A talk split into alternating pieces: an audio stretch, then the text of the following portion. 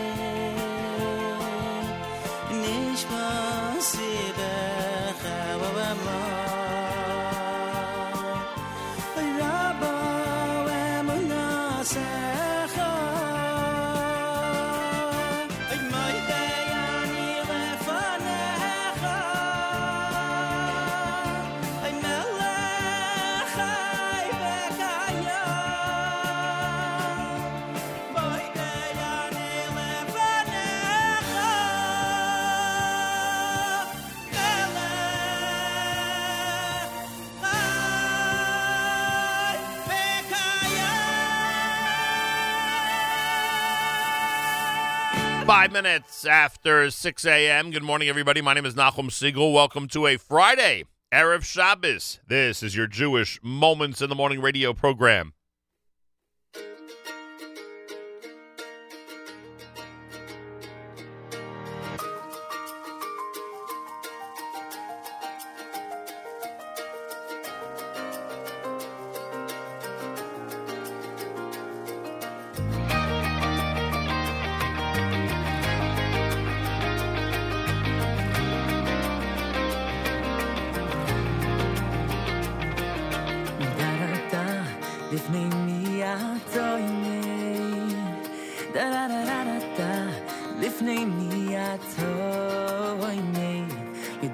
想。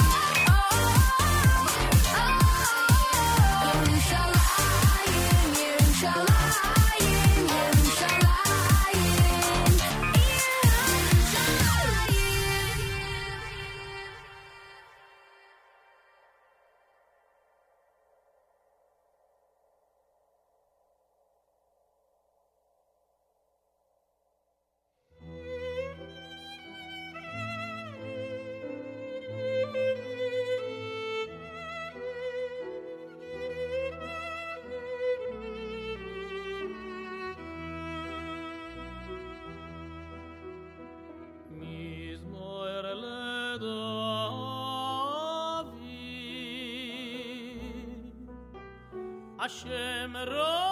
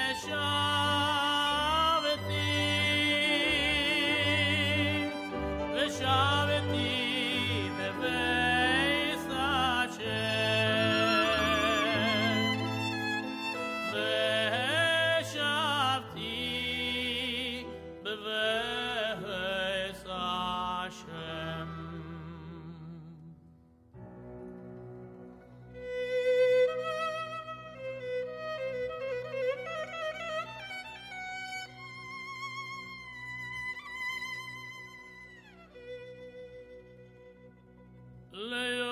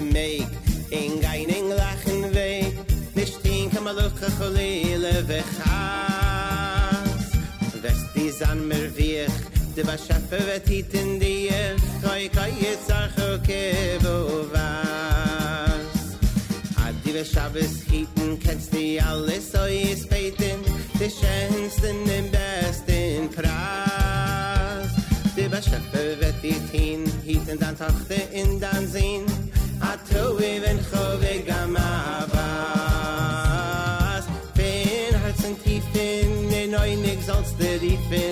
geht essen in a keda gib doch was dein herz blist aber du sollst wissen was dit is Wir it so eine ne glash aber hoy feder kede baie Fade ba shafes han noe aus san nay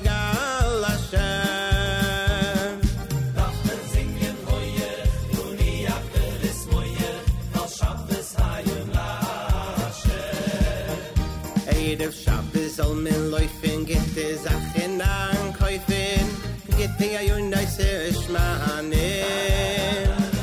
mit den gästen interessen geht ich hab soll all essen. Ich hol mal mal mir mal da mit Flomin, Nissen mit Milgromin, Neu Mine, Mine, Mscheine. Alle Peiris in Ostnam, Maget den Reihe feydach vel im oynem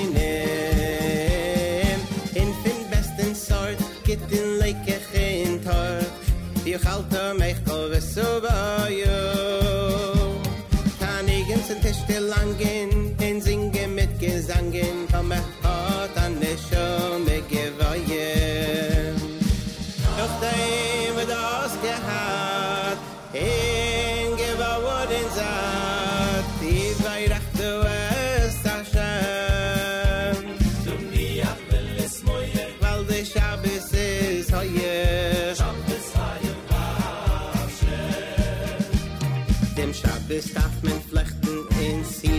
an rechten das gehen se an is be asides de hope bin alles jede side zwei alles la reich bisel khan lechem gamido sie is ke hedai se machen sie de drei das is as a was toy sie sein de nechome in nicht dem melchome melchome steigen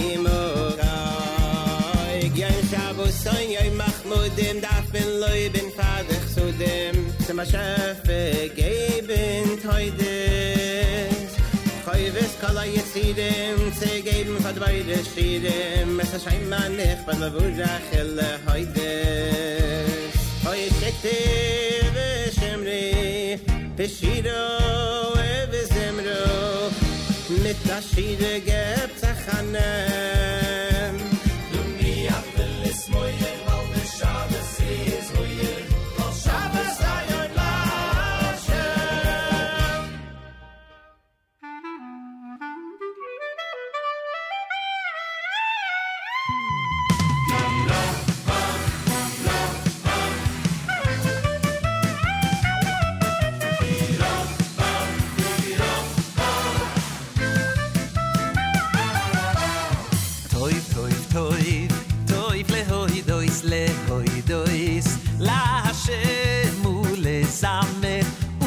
zamer le zamer le shimcho el yoy. Toy toy toy toy le hoy dois le hoy dois. La hashem u le zamer u le zamer le zamer le shimcho el yoy.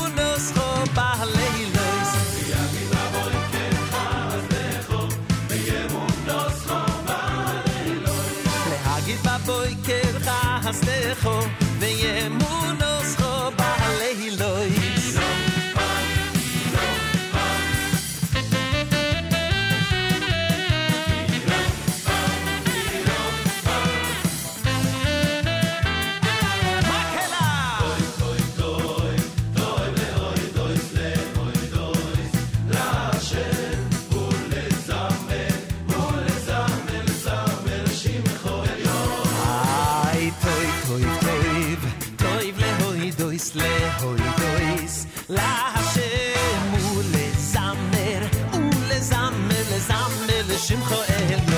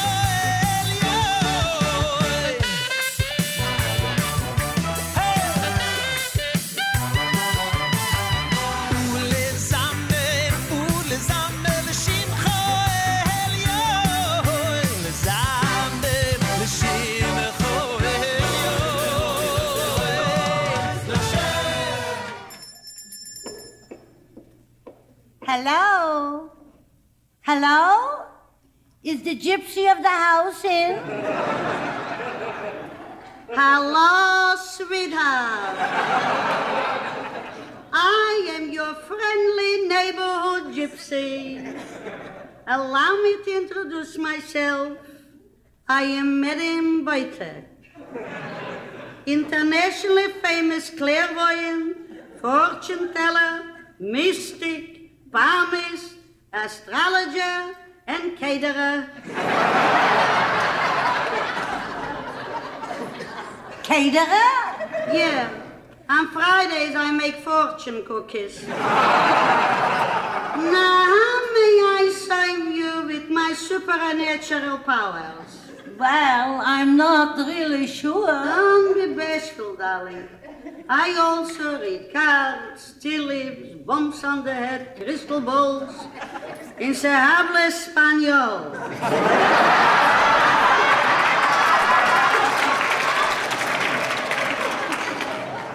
Well, maybe you can help me.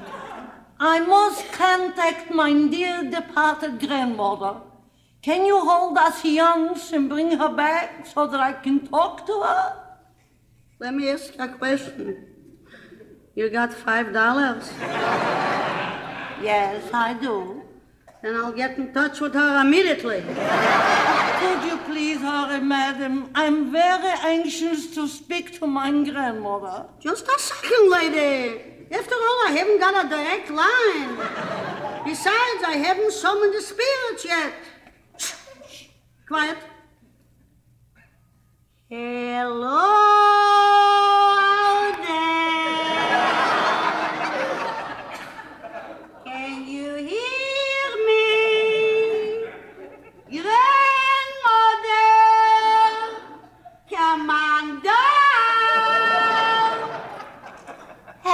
granddaughter. Oh, you've contacted her. You did it. Is that you, grandmother? Yes, it's me, my dear grandchild. How are you, grandmother? Very well, thank you. Is that really you, grandmother? Yes, it's really me. Then tell me one thing, grandmother. Anything, my child. When did you learn to speak English? JM in the AM in the month of Adar 1 with some great comedy. David Gabea, Tov Lahodo, Shabbos Hayom Mashiach Rubenstein, Eitan Freilich, and Yom Zeh, Mizmor David, Yitzchak Meir, Health God, of course. Shalshelis Jr. with Yerushalayim, Modim was David Perlman and Regesh with Modani opening things up. And we say good morning. It's Friday on this February the 22nd, day 17 in the month of Adar 1, the year 5779, Tufshanai and Tess. It's Erev Shabbos Parshas Ki Tisa with candle lighting time at 518 on this Erev Shabbos. 518 in the New York area. 39 degrees, 55% humidity, winds are west at 6 miles an hour. Mostly cloudy with a high of 46, and tonight cloudy and a low 33. Tomorrow cloudy and a high for Shabbos, 44 degrees. 52 in Yerushalayim, 39 here in New York City as we say good morning at JM and the AM. Well, I have asked Meir Weingarten to join me here on an early Friday morning. I try, I try very hard to sound as intelligent as possible about one of the most important topics that comes up on an almost weekly basis here at JM and the AM, and that is the Israeli elections. I try very, very hard. And I try to keep the uh, the different news items and the developments organized in my head as best as possible. And I try to keep all the personalities that are in government and then out of government and they want to stay in government and they want to leave government. I try to keep them in an organized in as organized a fashion as possible in my brain. But at some point, at some point, you just have to give up. At just some point it's impossible to follow. At some point different things happen and you say to yourself, "Okay, I just, uh, uh, I, I just, I don't know what's going on here. So you have a couple of choices. You can completely give up and say, just let me know who wins the thing and who becomes the next prime minister, or you could turn to our good friend Meir Weingarten, especially on Mondays when he hosts the Israel show starting at 9 a.m. Eastern Time right after JM and AM, and you can get a clear review and summary of what's actually happening. For those of you who don't know, there's been a major shakeup in the Israeli election scene. and with us live via telephone is the aforementioned Meir Weingarten. Mar Weingarten, Boker Tov, and welcome back to JM in the AM. Boker Ormer Segal. It must annoy you. It must it must upset you. It must irritate you that I've just thrown up my hands. I have given up on trying to follow along with what's happening on the Israeli election scene. No, I, it doesn't annoy me. I can't blame you at all. And they're playing musical uh. chairs, political musical chairs. Like it's hard to follow. The two main challengers to Prime Minister Netanyahu joined forces Thursday in a united front, a dramatic move that upended the campaign and created the most serious threat to the Israeli leader's decade long grip on power. First of all, I and again, I sometimes I think that that these things are not coming out of nowhere as much as I think they are. Did this come out of nowhere? Was this just, you know, a complete surprise to even someone like yourself who's always listening and watching news from Israel? It was brewing for a while, but not a long while. But it definitely was discussed because, um, as much as they would like to convince us that they've put their egos aside, uh, that was not the motivating factor necessarily. Um, Lapid, who uh, is now this is going to be his third election, which is pretty good for a new party. Most of them drop out after one or two. Right. Um, he was going down in the polls, and he felt that uh, he didn't have a chance of, of having any significant clout. And uh, he joined with uh, Benny Gantz. So they were talking on and off for, you know, maybe two weeks already. And uh, finally, it was in everyone's interest to join and and Lapid, um, Yair Lapid, he actually gave uh, made a big concession because he wanted to be prime minister. He's been put. Look, he's been in politics now for this, like I said, a third election. You're talking about quite a number of years. Right. And Gantz just comes out of the blue and just like Lapid did two elections ago, Right. and, and, and grab up right. So Lapid in his first election, I think, got 19 seats or something like that. 17, This I is- think. 17. This is the this is the weakness of the Israeli electorate. You know, they they they just go for some new pipe dream, and then it they get uh, disappointed, and then they go to the next pipe dream, and then the first pipe dream disappears. Moshe Kachlon is a good example because Right. now they're talking about the possibility that he, who got I think ten seats in the last election, and he was the you know new flavor of the month now looks like he may disappear. You know, this this is a, it's a very sad situation because they keep looking for the for the guy who's going to make everything great. Not that not that things are so terrible. First of all, you are correct, and I apologize. It was 19 seats in the 2013 election. That's number one. Okay. Secondly, um, I get that. I get that they're looking, you know, for the personality or the or the uh, you know historic figure that could upend the prime minister and that can make a difference in the upcoming election. But the the secondary stra- when that's not available, I guess this is the secondary strategy, and that is to pool all the resources together and try to form a coalition or a pre-election coalition that's going to have the power to upend the the current administration. Right? That's essentially the strategy. Right, but I'll tell you this, and um, this past Monday on the Israel show, I mentioned that we're not going to talk about any of these um, specific politics because they're all meaningless until after Thursday, Right. yesterday. Because these things happen. Not, I, I- I don't remember ever having the last day being so crazy, but these things do happen, and a lot of times people an- analyze and they have polls and everything, and and then the, the closing day comes, and it's a whole new, it's a it's a whole new ball game Yeah, new landscape.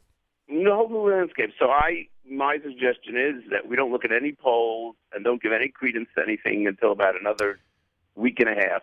Okay. The dust, when the dust settles. Okay. But but I but that, but I have to still ask you the the big question, uh, and that is uh, it, when you look at today's news and you look at and a variety of news, you know, right to left, uh, there are people who are indicating that that even this group, even this group, even with, and I know you don't want to look at polls today, but you know, for argument's sake, let's say, for instance, that this group has five more seats than we could. Let's say that's how, how things would end. That even so, it is possible they will not be invited to form a government. Isn't that a isn't that unrealistic? That with a margin like that, you know, it, they would not be at least given the chance to attempt to form a government. Well, if, depending on how many votes, uh, how many seats the Haredi party end up with, the Aguda Shas, uh, Aguda has um, promised that they will not sit with Yair Lapid. Okay, uh, he's the one who passed the law that supposedly was going to get um, religious yeshiva students drafted. He was the one who uh, passed many laws that they were very, very much against. That would force, for example, the schools to teach uh, the basic math and um, other basic uh, studies, even in the religious schools, the Haredi schools, and so forth. So he is he's he is a no go for them. So uh, depending on how many seats they get, if they get, let's say, altogether there's seven votes, uh, seven seats, ten seats, or something like that, they very easily can tilt things the other way. And then you have Bennett, who's never going to go with Lapid and Gantz, right? So the blocks, and this is the point that people have been making, no matter what the polls show, the block of left versus right, meaning the total coalition, has remained pretty stable throughout, with 63 on the right and uh, 50 whatever on the left. So it, it could be that, for example, one of the smaller right wing parties, and there are many of them, too many of them, that are on the border of the threshold drop out, lose, don't make the threshold, and then those votes go go get lost, unfortunately. So then you end up with the right wing coalition losing three seats, and then you have a much more difficult situation. But in Israel, it could happen, and it has happened. We, we've spoken about it recently that somebody gets more seats in the Knesset than somebody else, but they're the ones who are given the job of putting together the government. Right. Uh, or well, Does le- any of this make sense? yeah, but you, you, I think you meant less seats than anybody else, and still got the job of forming the government, right? Yes, I'm sorry. Right. Yes, I did. Yes, yes, I did. Very and interesting. My, I'm sorry. No, very interesting. It's uh, I, I thought with that type of margin, that type of strategy still doesn't work. But you've just explained why it still really could be practical for Right. the president of Israel to invite the right wing to form a government. That's the one constant that has kept throughout is Right. the actual number of seats in each in each uh, in each group in the left, each block, each coalition block, the left versus the right, and that shows, by the way, that the majority of Israelis are still where they are. Yeah, Now- a, a, a slim majority, but yeah. Yeah, Gantz, his new party. This is this is a person who was chief of staff, so obviously has a, a lot going for him, and he's done a lot for the state. But a politician, he's not. Quite Right. frankly, he's made he's already made some big blunders, big blunders, and um, Lapid is much better at it. But Gantz was also losing. You know, he started off. It's, it's always the same thing. You know, you get the bump from the convention or, the, or some other media bump, Right. and then people start seeing that hey, this guy isn't so, you know, so he, he's not the next uh, the next big thing. Right. He's not the next Churchill. He's yeah, that's for sure. So so it, it starts going down. So he was at a height of like 22 in the polls, 22 seats, and then he started going down. Then it was 18 seats. So the two of them getting together could give a big bump now. But I'm wondering in 10 days if you look at the poll and everybody makes the mistakes that they're going to make, including the prime minister. And don't forget, in about 10 days is when their supposed um, indictments are going to come down. Although, you know, they've come down in 10 days for the last two years. right. So, right. That, that 10 day stretch continues to move. Um, b- and by the way, that's my last. First of all, I thank you because now I really feel that now I'm, you're really confused. that, but but but there's an organized confusion. There's something to that. You know what I mean? So, yeah. so I thank you for that. But uh, uh, I got to ask you one last question. What did you think, with all that in mind that you just said, uh, that the, the that they that this left coalition still doesn't have the leader they think they may have, and you just uh, pointed out that because of an experience, there's some blunders already being made, and more probably down the road. What did you think of the prime minister's reaction to this left-leaning coalition uh, when he essentially? I mean, I, I don't know. I, I can't. This is not a quote, but but it sounded like he was saying, you know, this is essentially suicide for the state of Israel if they if you know if the electorate would go ahead and put these people in power. What do you think of his reaction uh, to this new coalition? I think that he is a master politician who has been at this for a very long time. Uh, here it is. And- Here it is. I'm sorry. If they came to power, Israel's very existence would be threatened by the Palestinian state. He said they intend to establish. Go ahead. I'm sorry. Right. So you're basically t- saying to three former chiefs of staff that are uh, united in that party. Benny Gantz is at the head, but uh, under him is Bogie Ya'alon. And, And Ashkenazi. Gabi Ashkenazi, who hasn't joined as a member on the list, but has joined uh, officially. He's joined this new party. That's three former chiefs of staff. Chiefs of staff.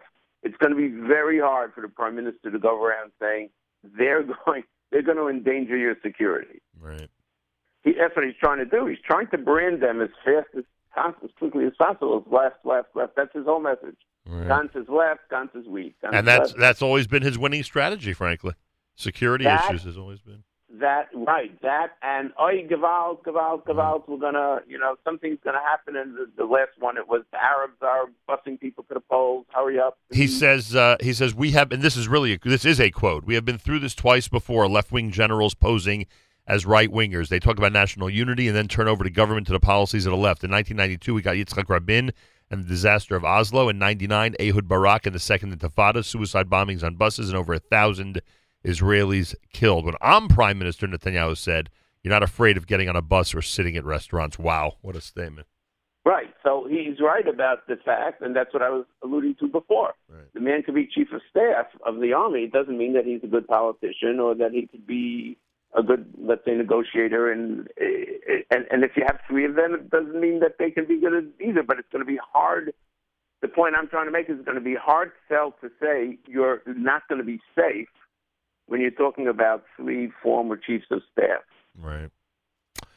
All right. Um, you've been a tremendous help, and I thank you. And this was, as you predicted, an interesting Thursday. This uh, final day that they have to submit their lists and all that. It was an interesting day in Israel yesterday. That's for sure. Thank you, thank you very much. I just, uh, I, I last night the two of us were watching the Oh, oh, how great was that? It was, it was, I, I, I, as I mentioned to you, it was a combination of goosebumps and tears. It was just. Uh, I, I don't know what to say other than if we can send the man to the moon, can't we find a better election system? I know, I know, we're not sending a man to the moon, but you know, If we could send an unmanned to the moon. an unmanned to the moon, right? By the way, something. Meir, I you know I'm ashamed of myself. I didn't do better research, but I do have one person working on it. I believe this is the flight that included a JM the Amchachka on it, if I'm not mistaken.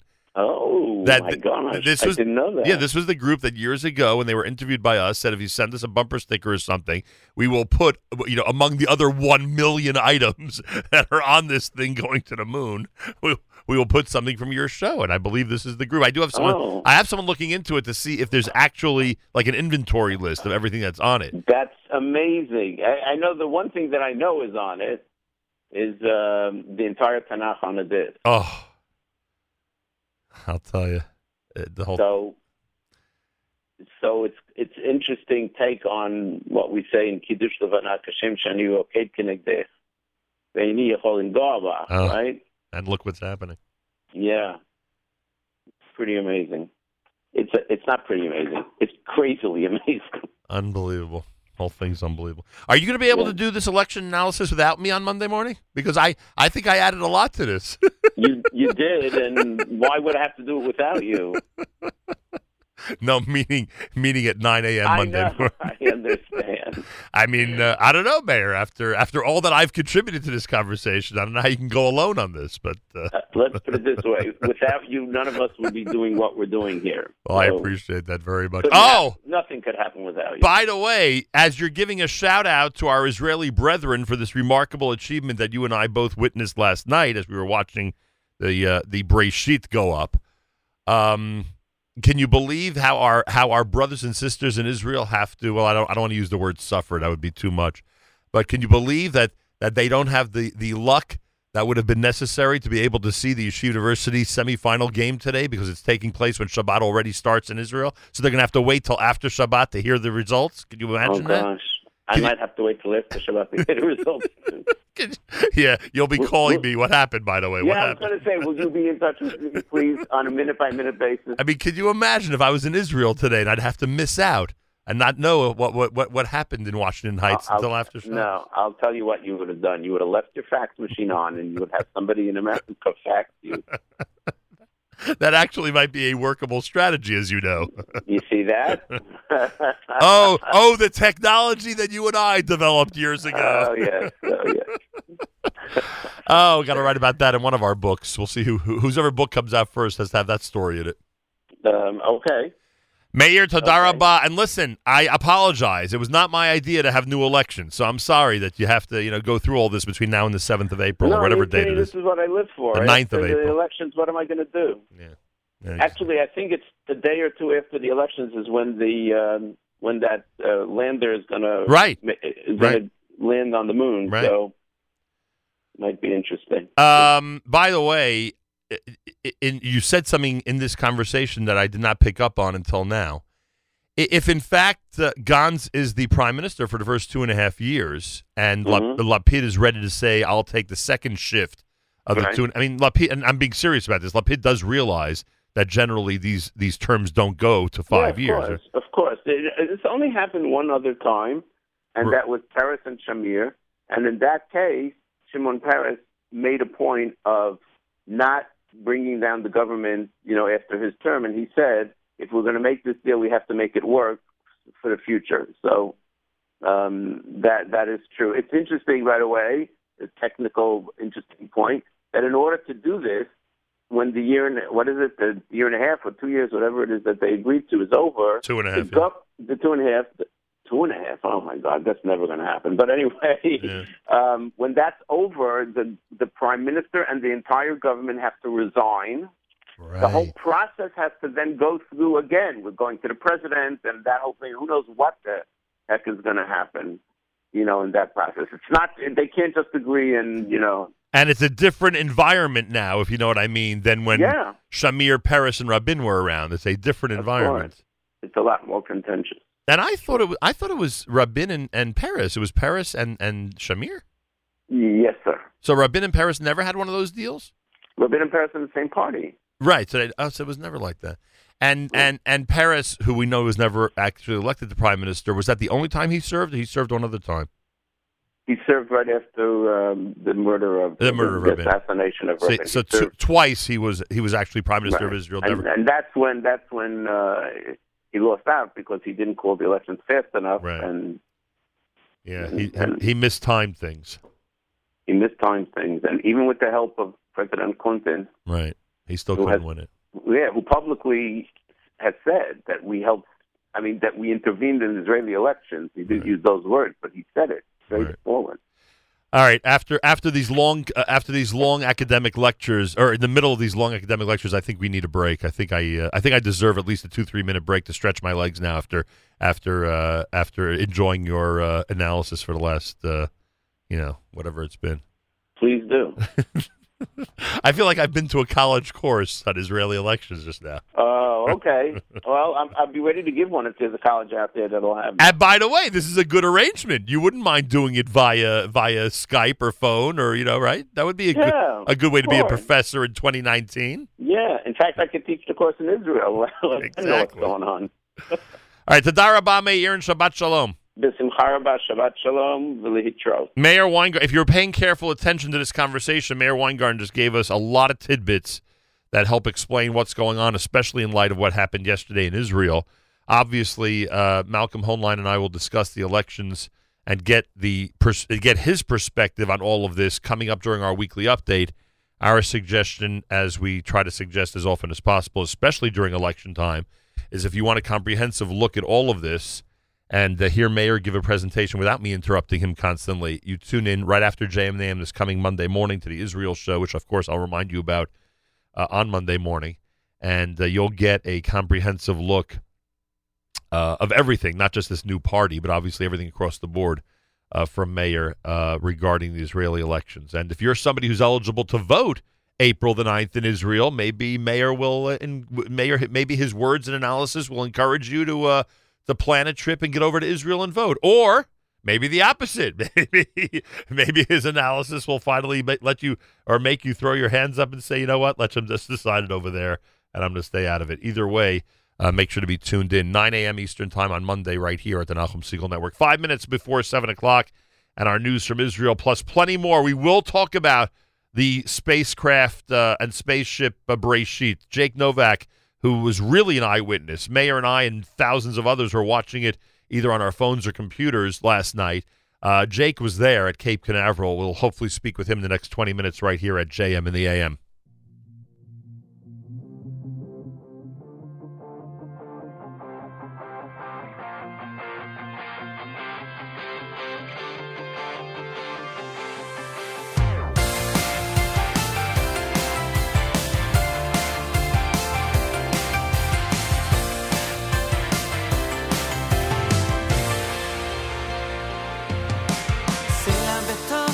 ההר יכול להיסדק חבל אשר נקשר יכול להתנתק. מה שכתוב על דף יכול להימחק. אבן בתוך חומה תוכל להתפורר. אבל עם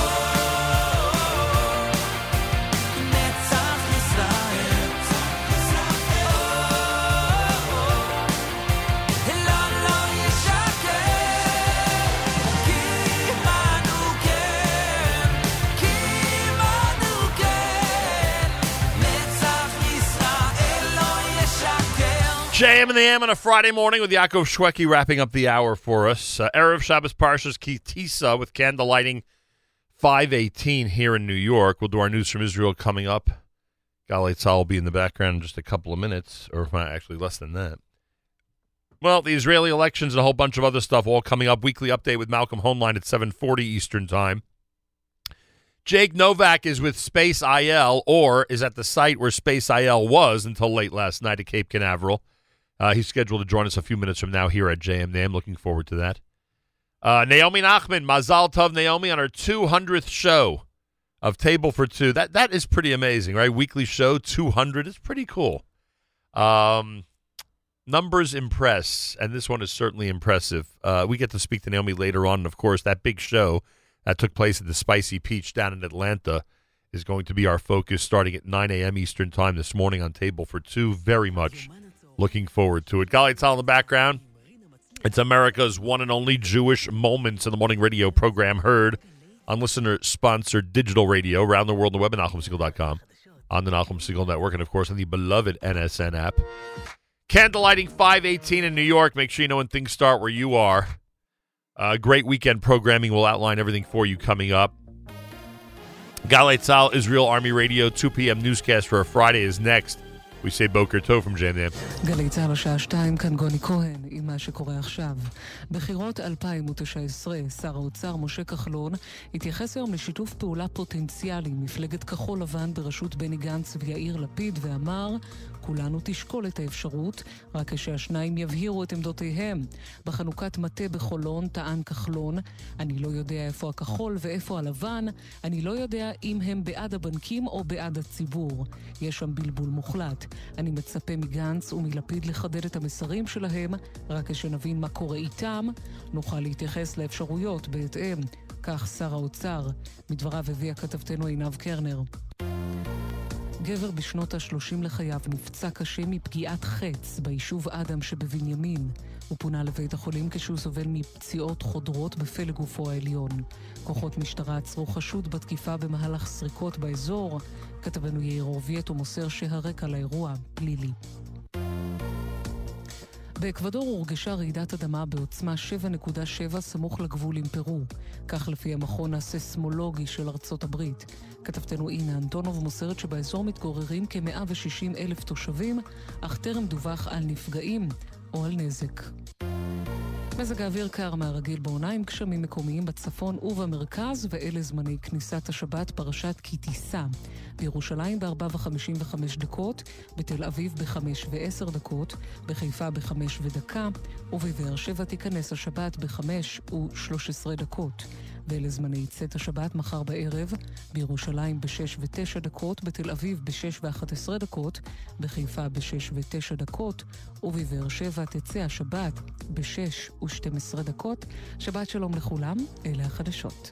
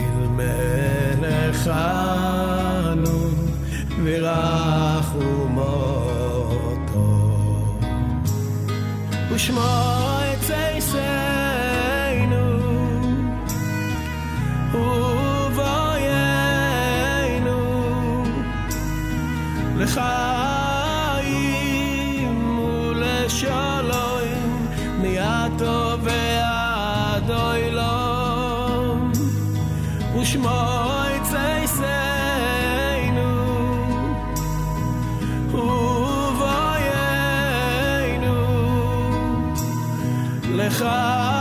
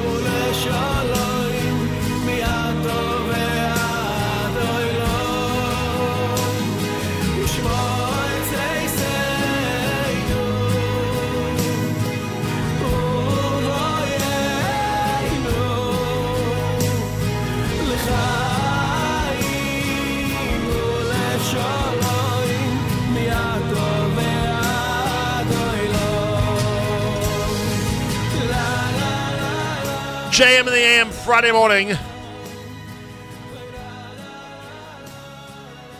Well, we mentioned earlier that uh, Bereshit went up last night. I watched it live. You heard me discuss with Meir Weingarten earlier how he was watching it as well with goosebumps and tears, not believing in 70 years what the state of Israel can accomplish. In this case, a mostly volunteer effort with SpaceIL. We're all jealous of Jake Novak. He got to be there at Cape Canaveral live and in person and see this go up and uh, see history in the making as far as those of us who love Israel are concerned. Jake is down in Florida. Jake Novak, welcome back to JM in the AM. Thanks so much. Uh, yeah, it really was an incredible thing. I mean, if you ever have a chance, I mean, obviously you won't have a lot of chances to see. Uh, well, hopefully you'll have more in the future. Right. Chances to see Israel, uh, you know, uh, lunar modules getting launched. But if you ever get a chance to see one of these launches, you know, they're they're relatively open to the public. Uh, I highly recommend it. But th- yes, to see knowing that rocket zooming above my head, just above my head, was carrying an Israeli lunar module. I mean, that really made it extra special. It was just an incredible feeling. Yeah, I mean, like I say, the sight on the phone and the laptop was pretty cool. I can imagine what it was like. It was like in person. Uh, but there's something deeper and more significant to this one, and you're right. There's an excitement, obviously, uh, to seeing Cape Canaveral in action. But knowing that that it's Israel that's being represented, and that Israel, this young country, is is you know has advanced to this point, and that even and that this project even became significant for them because remember this was a this started as a contest and you know ended up as a as a majority volunteer effort. I think that's a safe assumption, right? That it was majority volunteer. Uh, it was all actually privately funded. Yeah, I mean, well, it, it cost a hundred million dollars, which uh, is an incredibly cheap price for a, a mission like this. And apparently, oh yeah, only about two million of that hundred million came from the Israeli government. So Oh. yeah, I mean, that, that's that's a correct assessment. Um, and and what was I mean, you, you know, we we've learned so much about this over the last few days. You know, won't land on the moon till April 11th, and all the different things it's supposed to do on the moon before it. I know the the I know it's not an accurate word to say self destructs, but you get my point when it stops working. Uh, and also how it's going to be orbiting, uh, you know, up there for quite a while, for for a long, long time. Are there tidbits that you learned being down there that that you know that that we don't know that we that we haven't been uh, that we haven't been told so far about this mission?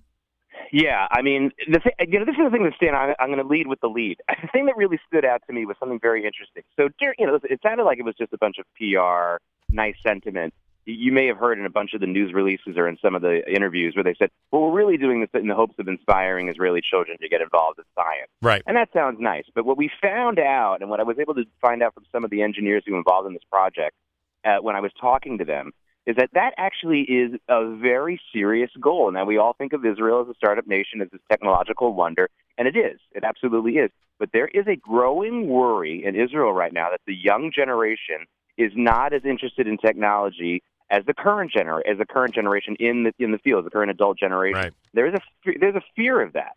And one of the things that they that helped get them a lot of the donors and a lot of the support for this was making this argument that look what the Apollo effect had in the United States. Mm. I don't care what they say in their biographies, and a lot of them do say it in their biographies. But the Apollo landings absolutely inspired Steve Jobs, Bill Gates, Jeff Bezos, and people like them. And so that, it, so the fact that this was actually a little bit of a, somewhat of a necessity, not just a hey, let's just go to the moon kind of thing, was a new bit, of, a new revelation that I I got over the last 24, 48 hours. So it, it it adds a little bit more of importance to the mission that I didn't know before. Jake Novak with us. He's down at Cape Canaveral with us every Monday, 11 a.m. with Novak Now, and obviously he does a whole bunch of reporting, including on Twitter. You could check him out. Um, what's the official Twitter handle, sir? At Jake Jake NY. Did you have any uh, uh, uh, revolutionary tweets about the uh, mission, about the uh, liftoff last night? Well, uh, and I did not so much about the liftoff. So this is one of the great things. Okay, so you know, I'm here covering uh, the launch for I-24 News. It's on the cable systems I-24 News, which has a headquarters at the Jaffa port, and we're also in New York and in France. And about four hours, four or five hours before the launch, they took us to the launch pad, right to the launch pad. If you were a credentialed media, there were about 20 or 30 of us. We got to go right onto the launch pad. And that is an amazing sight because, first of all, you see all the singed grass and burn. You know, every time there's a launch there, I mean, the stuff gets kind of burned there ba- badly. So you see from the previous launches. And then we got on the launch pad and we got a really up up close look at the rocket. And then they told us something that I thought was really symbolic and it got me very emotional. The launch went off from Launch Pad 40 at the Kennedy Space Center. Right next to it are Launch Pads 39 and 38, and that's where all the Apollo missions lifted off. all those historic missions, Apollo 11 and, and Apollo 13, all that stuff. And we thought it was symbolic, all of us there, that this next step in moon exploration is the, the U.S. has not put anything on the moon in over 40 years, and Israel has done it. So it's kind of like a little bit of a passing of a baton, you know, from 38, 39 to 40. And that was something that you know I, I was a really yeah that you can't do. I mean, like I said, it's relatively easy to see one of these launches in somewhat in person. I mean, you pay twenty bucks and you can come. But to get onto the launch pad like that, that was a real special It- it experience is- that I didn't get to see. It is really amazing, and and it, unfortunately, as much as we discussed earlier, goosebumps and tears, uh, because we're so used to this stuff already, the goosebumps and tears are limited. It, it, it it doesn't even strike us how significant this is because of how much Israel has advanced in technology and in areas like this. It's unbelievable. If you told my grandparents that the Israelis would be looked to at you know doing this stuff you know casually and leisurely at this point, they would never have believed it.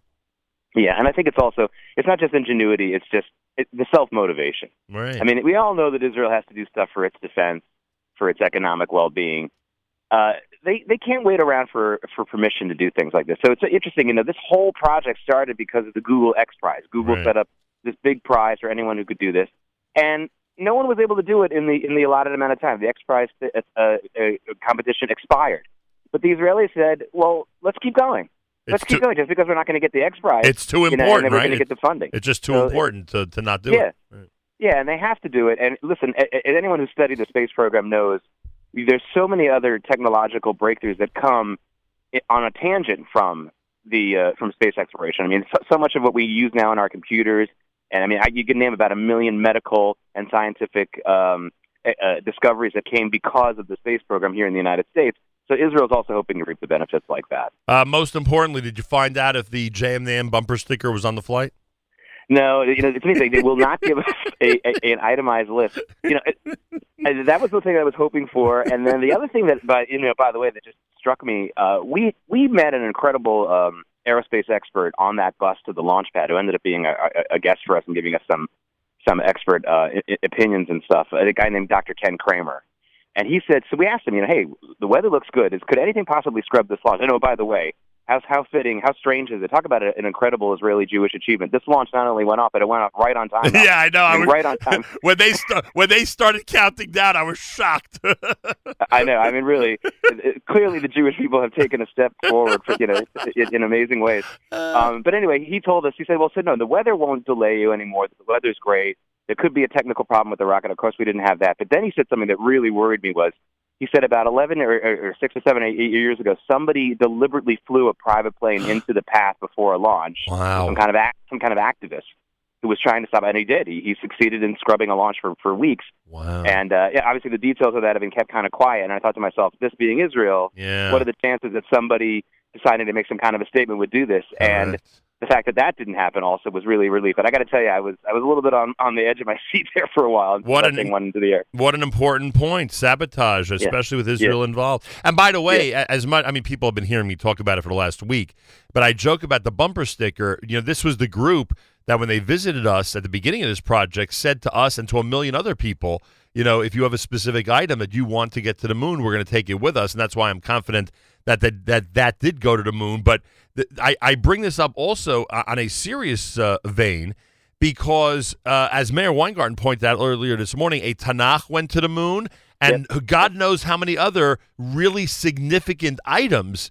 Israel sent with this rocket to the moon. And if you think about, you know, not just world history, but uh, the history of uh, uh, the literally the history of our world, you know, then th- that is extremely significant. Yeah, and I think this cancels out something else. So for those of you who are real space buffs, you'll know that the Voyager uh, space satellite that we sent out many years ago into other galaxies, the United States, included a lot of uh, time capsule type items Right. also. Correct. And the person who gave the recorded message that they put in that time capsule in the Voyager, saying something along the lines of "Welcome," you know, we're from Earth, was none other than the UN Secretary General at the time, who was Benjamin Kurt Netanyahu. Waldheim. Oh, Kurt Waldheim, right. And I thought to myself, like, what if aliens are able to tell uh, just from someone's voice if someone is evil or not? I mean, Wow. the Earth will get destroyed. So I Wow. thought to myself, so this is like, thank maybe this will cancel it out. Some, you know, a Tanakh and some of the, you know, im- you know, great uh, items of Jewish history and Jewish culture. Uh, that I think that time capsule might just cancel out, you know, whatever bad stuff can be part of the Voyager. Um, but yeah, so that's what I was kind of hoping. As you said, UN. Uh, as you started saying UN, I started thinking that Netanyahu. Speaking of which, uh, which Israeli officials were with you down there witnessing this uh, this uh, launch? You know, there weren't any. Well, there one second. from the, the no, that's, Israeli that's, news media. That's not fair because I think we did see Ambassador Dermer on the tarmac. Am I right? Uh, he might have been there earlier Ah. uh, before we got there, but I mean, they weren't there on the uh, at the, at the view. I think they may have also been at maybe some kind of control room at Right. SpaceX or something along along those lines. And I think that that was also by by design because remember, like I said, Right. only a two million dollar investment from the Israeli government, which even for the Israeli government is not a lot of money. Right. And I think that they really and SpaceX and the entire space industry is really, really you know the Israel stuff for us is the big story. For everyone else in the space industry, the big story is that this was a privately funded mission to the moon, Right. and they are really hoping to get more of these. And the fact that Israel was able to, I mean, speaking of Jewish, uh, you know, Yiddishe kop here, I mean, they fa- they found a way to make this inexpensive. Right. They they hitched a ride with two other satellites. they found a way to make it cheaper. They did. They Uh, did. They, did Uber. They did Uber pool to the moon. That's right. We Uber pooled it to the moon. I mean, this is exactly what you have to do in these situations. And um, it was really, it was really a, um, it was. It, so, so to me, that was, I think, deliberate that the Israeli government wasn't so prominent. Very Uh, yeah. Very interesting. I'll tell you, the whole thing is incredible. So uh, the the liftoff was successful. Thank God. Many people saw it. You'd have to assume a lot of people were up all night in Israel, right? Yeah, yeah, and uh, I think a lot of there were a lot of school children who like won contests and things like that to be at the control room in Yehud, which is just uh, just by the you know, Ben Gurion Airport, not far from there. Uh, so yeah, it, it was a big deal there, and uh, everyone is really happy with it. And they're still talking about it this morning, so uh, that that's that's for sure. And the NASA relationship with Israel must be much much tighter than it ever was. Yeah, well, you know, the um, NASA administrator. So that's it sounds like a, a not a high title, but that's, that's actually the head of NASA is called that NASA administrator. Bridenstine is his name, Jeff Bridenstine, and he saw the lunar module for the Bereshit for the first time uh, six months ago. He just happened to see it. They, they gave him, I guess, they gave him a tour of it in Israel, and sight unseen, you know, sight not sight unseen, but the second he saw it, he said, "Oh, this is amazing. We need to get some NASA machinery on this thing." And he immediately made the agreement to put a laser array on top of the Bereshit lunar module, which will help to GPS map the moon a little bit, and also they believe help them uh, track a better trajectory for some kind of a mission to Mars. So that was an incredible endorsement. You could tell that the SpaceIL people who were at the news conference the night before the launch, you could tell that was probably the, the thing they may have been most proud of, that NASA saw this and, and, and immediately put had enough um, confidence in it to put a, you know a major piece of machinery of their own on top of the module. Unbelievable. And that, and that same group of Israelis must have had the most amazing sigh of relief last night when that thing went off without a problem. Yeah, a lot of a lot of hurdles yet to clear, though. As you mentioned, it's Right. a, it's an Omer. It's a seven week trip to the moon, exactly forty nine days. Uh, and uh, there are a lot. They to keep the cost down, they really don't have a lot of room for error. But I do. I really think that this was about fifty percent of the hurdles last night because the legs um, deployed at right, the right time. Obviously, the liftoff went off well. That was a big part of it. Now that it's already in that uh, that orbit, as it gets closer and closer to the Earth, and then slingshots off the Earth to get to the moon, I think it gets a little bit e- not easier, but a little bit more predictable. Um, so that so the, yeah yes, so size of relief, but there's more uh, there's more uh, nervous moments to come. Hey, Jake, you don't know any of the rejected names for Beresheet, do you? No, no, I'm just really glad they didn't call it Kohelet. That would be the most depressing. Uh, that would be a very depressing lunar module. It's like, yeah, moon, sun, whatever. What do I care? Uh, you know. So yes, uh, I'm glad they didn't call it that. I can think of a few others that I'm glad they avoided, frankly. Although you have to admit, Beresheet's a pretty good one, right?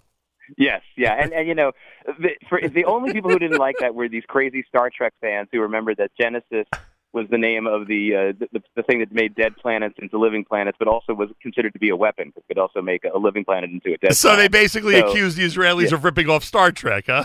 yeah, they're ripping off Star Trek, and uh, which is constantly being done. Uh, so all I'm saying is, I was glad the Klingons didn't come right before the launch demanding the Genesis weapon. That's all I can say. Uh, the Trekkies out there, I'm sure, are shepping nachas from you, Mr. Novak. Yeah, yeah.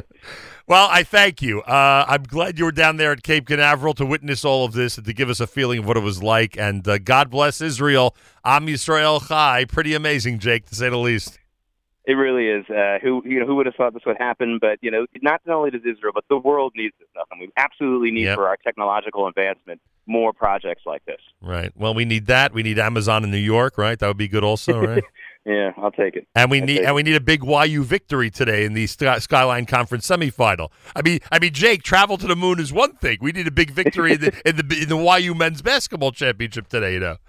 Well, as long as as long as no one's shoe disintegrates while they're making a cut on the floor, like it happened to that Duke guy, I think they're going to be okay. I have a feeling that they're going to come out in very, very good shoes tonight.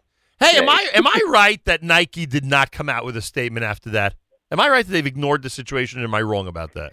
Uh, so far, I have not heard anything. Yeah. Okay, well, yeah, they've said no, no, they've said no, no, they they've said that they're looking into. It. They said that they're looking into. It. So, so yes and no. I mean, your answer, yeah, they have not come out with a definitive statement. They said they're looking into it. And I am very worried they're going to try to pin this on the player. You know, they're going to say he tampered with the shoe. if I Uh. were him, I would lawyer up.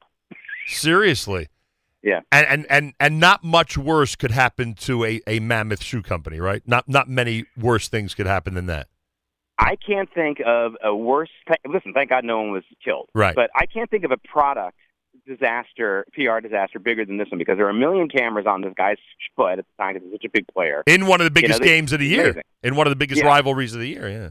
And uh, for this to happen on this on such a stage to a, to a product that everybody knows and everybody, I, keep, I mean, imagine somebody you know in the Super Bowl and their helmet uh, cracked open. Right. I mean, say, well, who made that helmet? Was it Right. Riddell? Was it Bike? You know, with and, and it's unbelievable. Uh, so, but so that is why I'm worried that Nike won't do the right thing. You know, one of my listen, one of my pet projects, one of the things I'm always interested in is crisis management, and and and, and let me just say.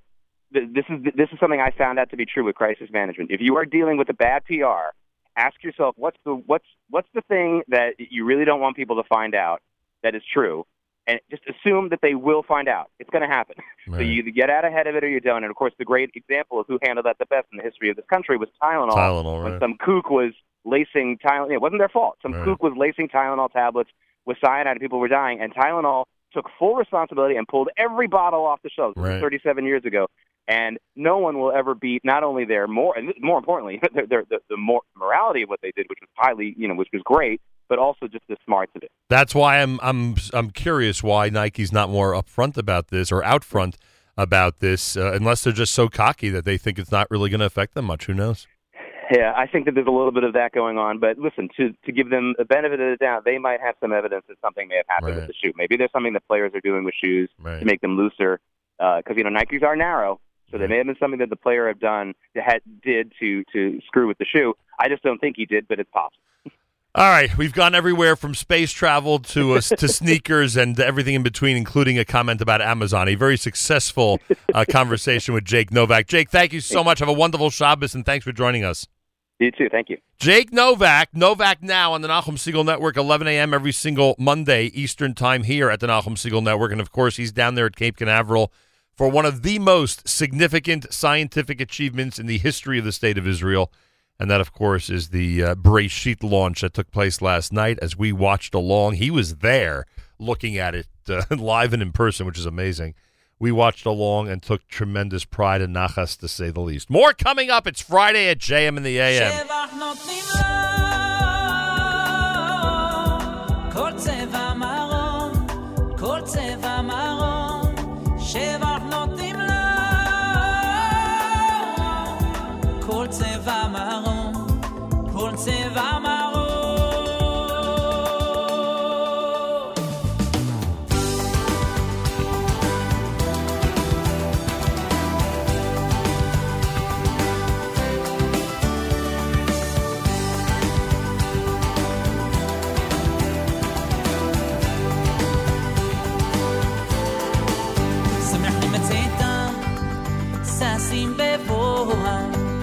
נושאים בהמה, רצון קונהם, שמח למצאתם, ששים בבואה, הורסים בהמה, רצון קונהם, שמח למצאתם, ששים בבואה, הורסים בהמה, רצון קונהם, שמח למצאתם, ששים בבואה, הורסים בהמה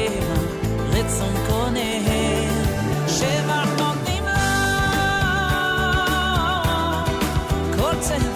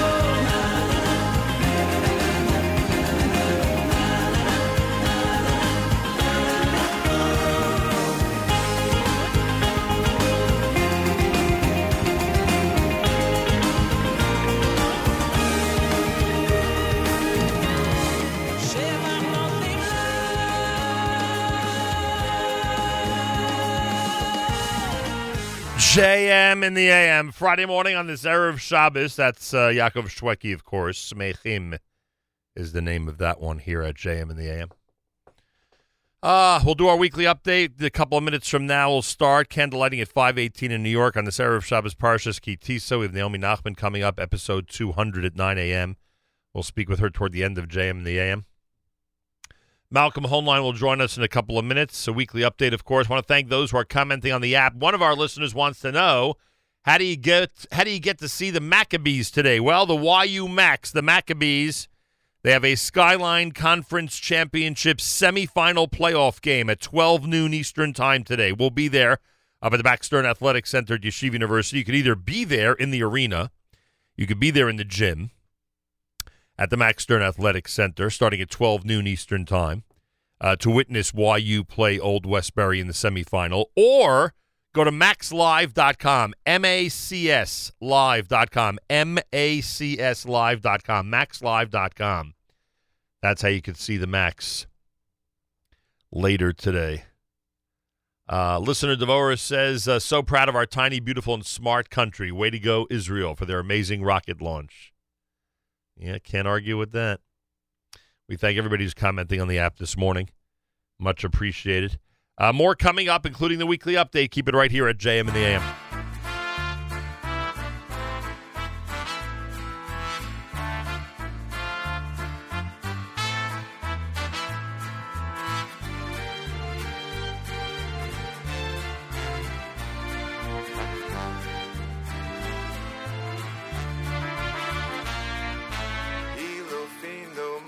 Shira kayam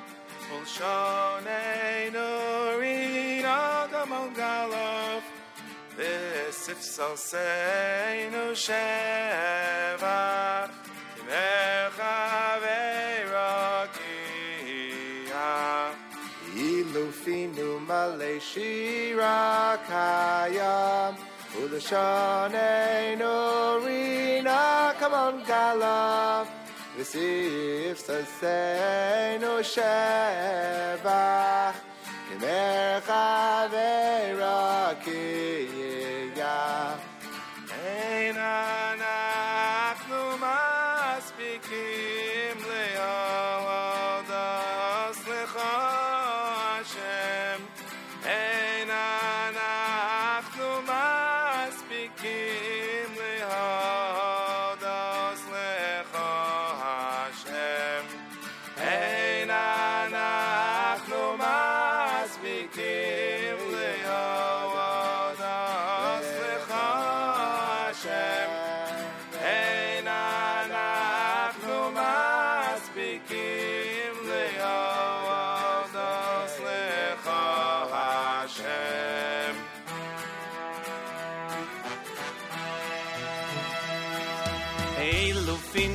Elufinu male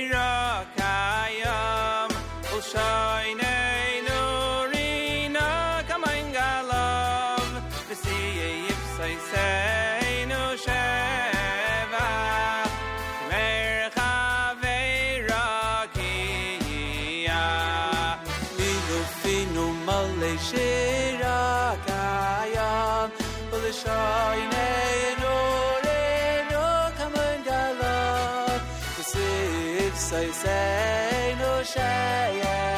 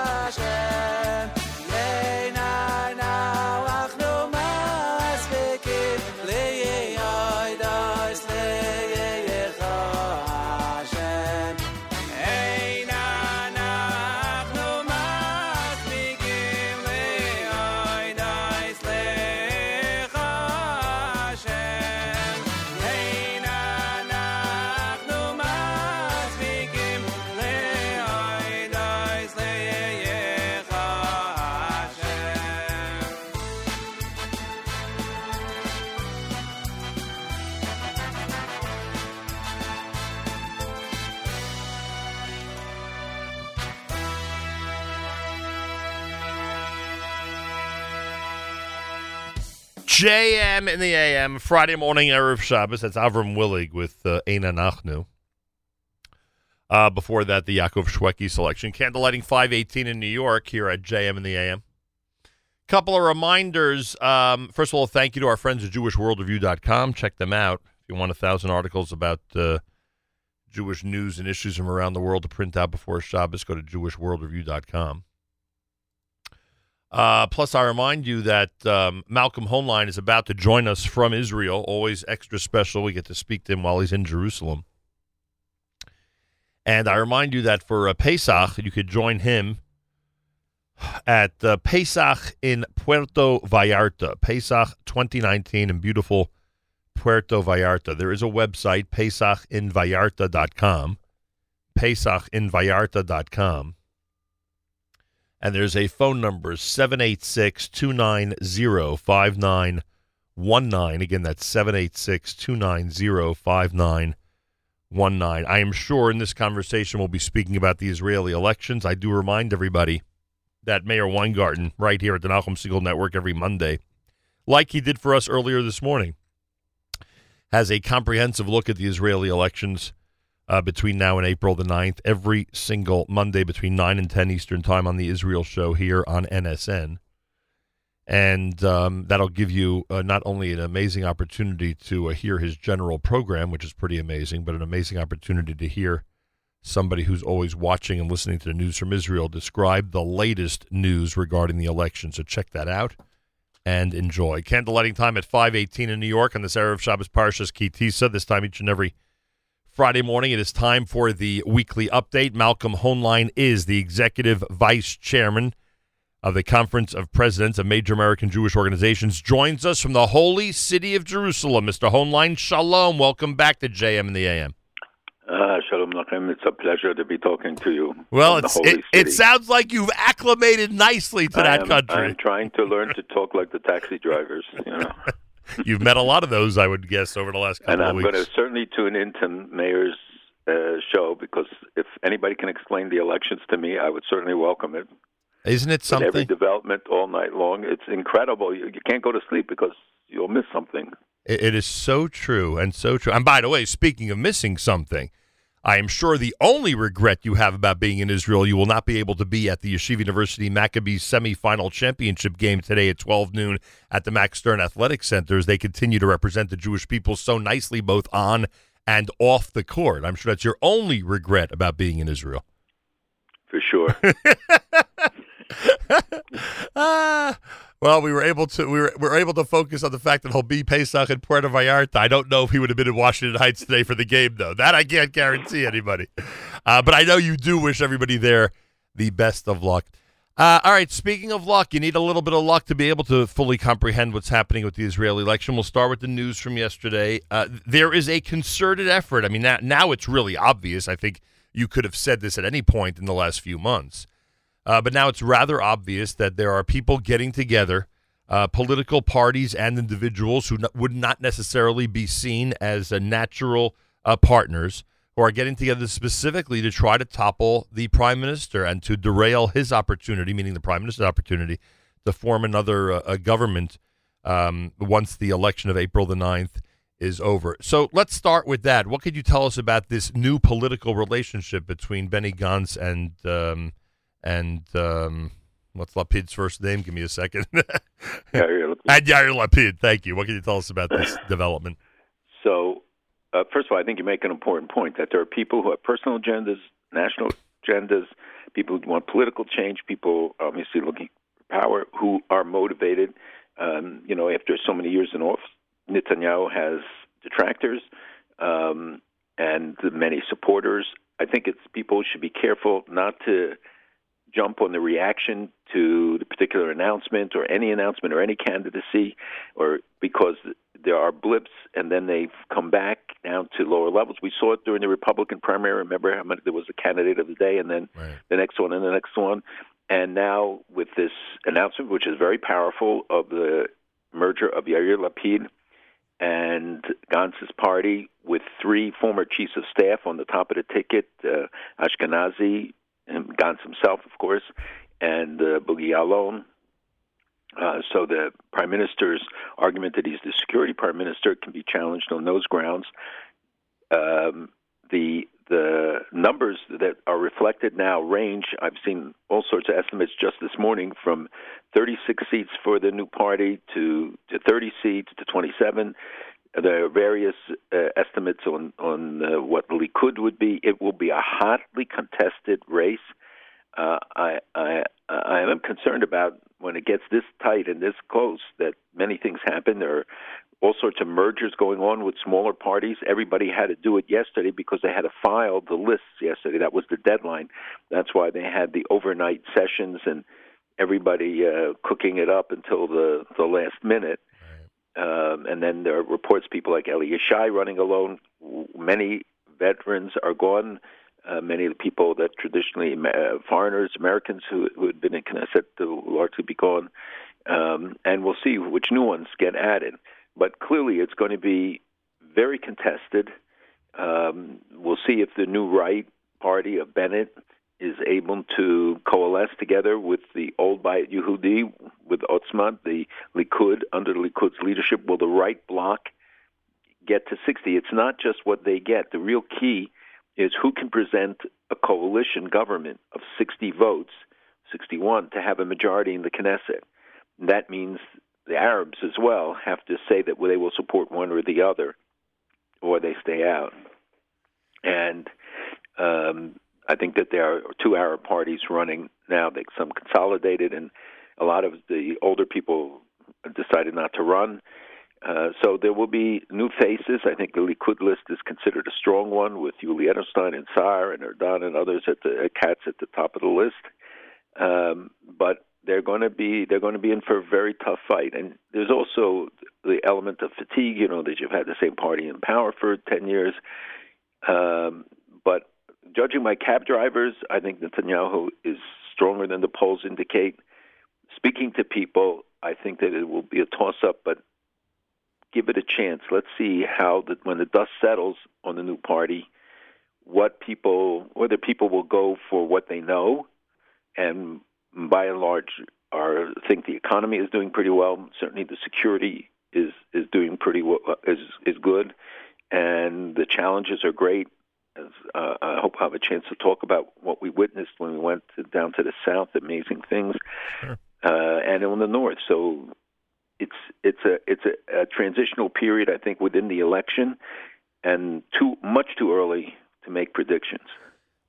The, um, Rafi Peretz is now the head of Yehudi, correct?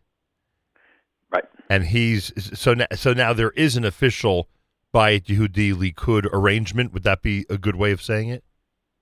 That there there is a there is an understanding between them, right? right. And well, people should understand because the, the system is so foreign to Americans, where we're used to two parties. Well, it's actually moving towards that again here, where you have the two blocks, the two major blocks, and others are marginal, more or less. They become contributors if it's in if the numbers are tight. They become more important and then leverage their positions. But even from Meretz from the left or other parties from the right became uh, more marginalized, and you have two major blocks: the the, um, the blue and white uh, um, Yair Lapid uh, block and the Likud uh, bloc on the on the right. But people understand that if you don't get three and a half percent of the votes, your votes are lost. Right. You you don't get anything. It's not like they shift us. So they make deals within parties. So two parties say whoever has the most votes, in order for, the, for those votes not to be lost by being under the threshold, then they they come together, and many parties do that um, to to in order to save the votes and people not feel that they're you know voters they're going in there and vote for a party that the polls show will not make it. Uh, then uh, this way, at least their votes will still count. But but from the but from the other perspective, meaning the perspective of the major party, right? We understand why a smaller party, as you just explained, would want to be part of that coalition. But Netanyahu, for instance, brings in Bayit Yehudi or makes guarantees to, uh, you know, to other smaller parties, including you know Baruch Marzel, etc., because he, he desperately at this point, especially looking at blue and white's numbers, he he has to do whatever he can to bring a significant number together with his coalition, right? I made this point to Meir earlier this morning, and I'm not sure I'm right about this, and he's also not sure I'm right about it, but it, it seems that right now, let's say the polls are right for a second. It seems right now, if it was April 9th, and that, you know, margin would be as large as they're predicting right now, 36 to 30 or 37 or whatever it is, I, I think with those types of numbers, it would be hard for the president of Israel not to give blue and white an opportunity to form a government. And now Netanyahu has no choice but to try to stem that tide and, and make those numbers, uh, you know, between the right and left coalitions as close as possible. Would that be the, the reason behind this strategy of reaching out to those smaller parties the way he is right yeah, now? absolutely. Yeah. absolutely. And the uh, the uh, concern on part of many in the Likud is that Rivlin, whose relationship with Netanyahu is not good, Right. uh, would not hesitate to give the other side a chance to form the party. Uh, but he will go it, do it, I think, straight by the numbers, and then whoever can show that you know that he has to call in the heads of all the parties and ask them who they're going to go with, and whoever it looks apparent like could could be able to form a government. It doesn't mean that you have the most votes. We've had times when Labor had more votes right. Or more seats in the Knesset, but it was Likud who could put together the coalition and therefore had the government. But again, as I remember that, that was by the slimmest of margins, like a 32-30 or 31-30, like that. It's always very close. Right. It, Absolutely. it- it was not like they're predicting right now. So if anybody wonders why Netanyahu is courting people like those that they are referring to as Kahane's students or Bayit Yehudi, etc., that is the reason. And and interestingly enough, um, the, the it's very possible that if blue and white, just like we've seen in the past from the quote unquote left, that if they do get more votes and a significant number of more seats, it's still very possible that to the naked eye, they're not going to be able to form a government. They're not going to be able to, you know, to come up with another gr- block or group that's going to get them to 60 or over. But nonetheless, as you just pointed out, because of the the atmosphere now in Israeli politics, especially between the president and prime minister, that may not matter. He still may go ahead and, as a default, give an opportunity to the left to do so.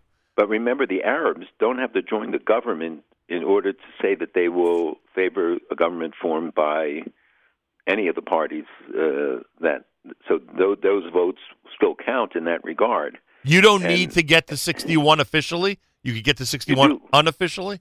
No, but meaning No, 61 who say that they will support this government. Right. They don't have to be in the government in order to do it. And some of the religious parties, you know, voted with, the Likud doesn't mean that they necessarily had to go into the government and be part of the government. There's some parties that have a, a shita, a policy not to do so. I didn't even realize that. So that's what I'm saying. That's what I'm calling unofficial, so to speak. Like you just said, you know, voting with them without really being part of it. That would be enough for uh, for the left to form. It's an interesting time, I'll tell you. And and I, I assume Prime Minister Netanyahu saw this coming in the last. I know it's it's sudden as politics goes, but still, the last week or two, there were some indications this would happen, right? There were indications that there were negotiations going on, and the last minute it broke off, and then it, it came back. I think it surprised everybody that they were able to pull it off at the last minute, though there were ongoing negotiations and discussions. And, you know, this rotational prime minister, foreign minister uh, agreement, um, a lot of people don't believe it works. It was tried before. It's it's very complicated, and if they and then there's talk of a national unity government between Likud and them. Um, that too would become more complicated. Will you have a rotation between Netanyahu and um, Gantz, or between Gantz, Netanyahu, and and um, Lapid. I mean, it would be very complicated in any in any event. It's the nature of Israeli politics. Right. By the way, are that's far why that's why we re- we really shouldn't even call it the Lapid side. We really should call it the Gantz side. He gets the first shift, right? He gets the first two and a half years. he gets the first shift, right? Yeah. And then it would be Lapid if the gov- I mean, does Lapid even think that a government can last, you know, three, four years in Israel, which is interesting in, in itself.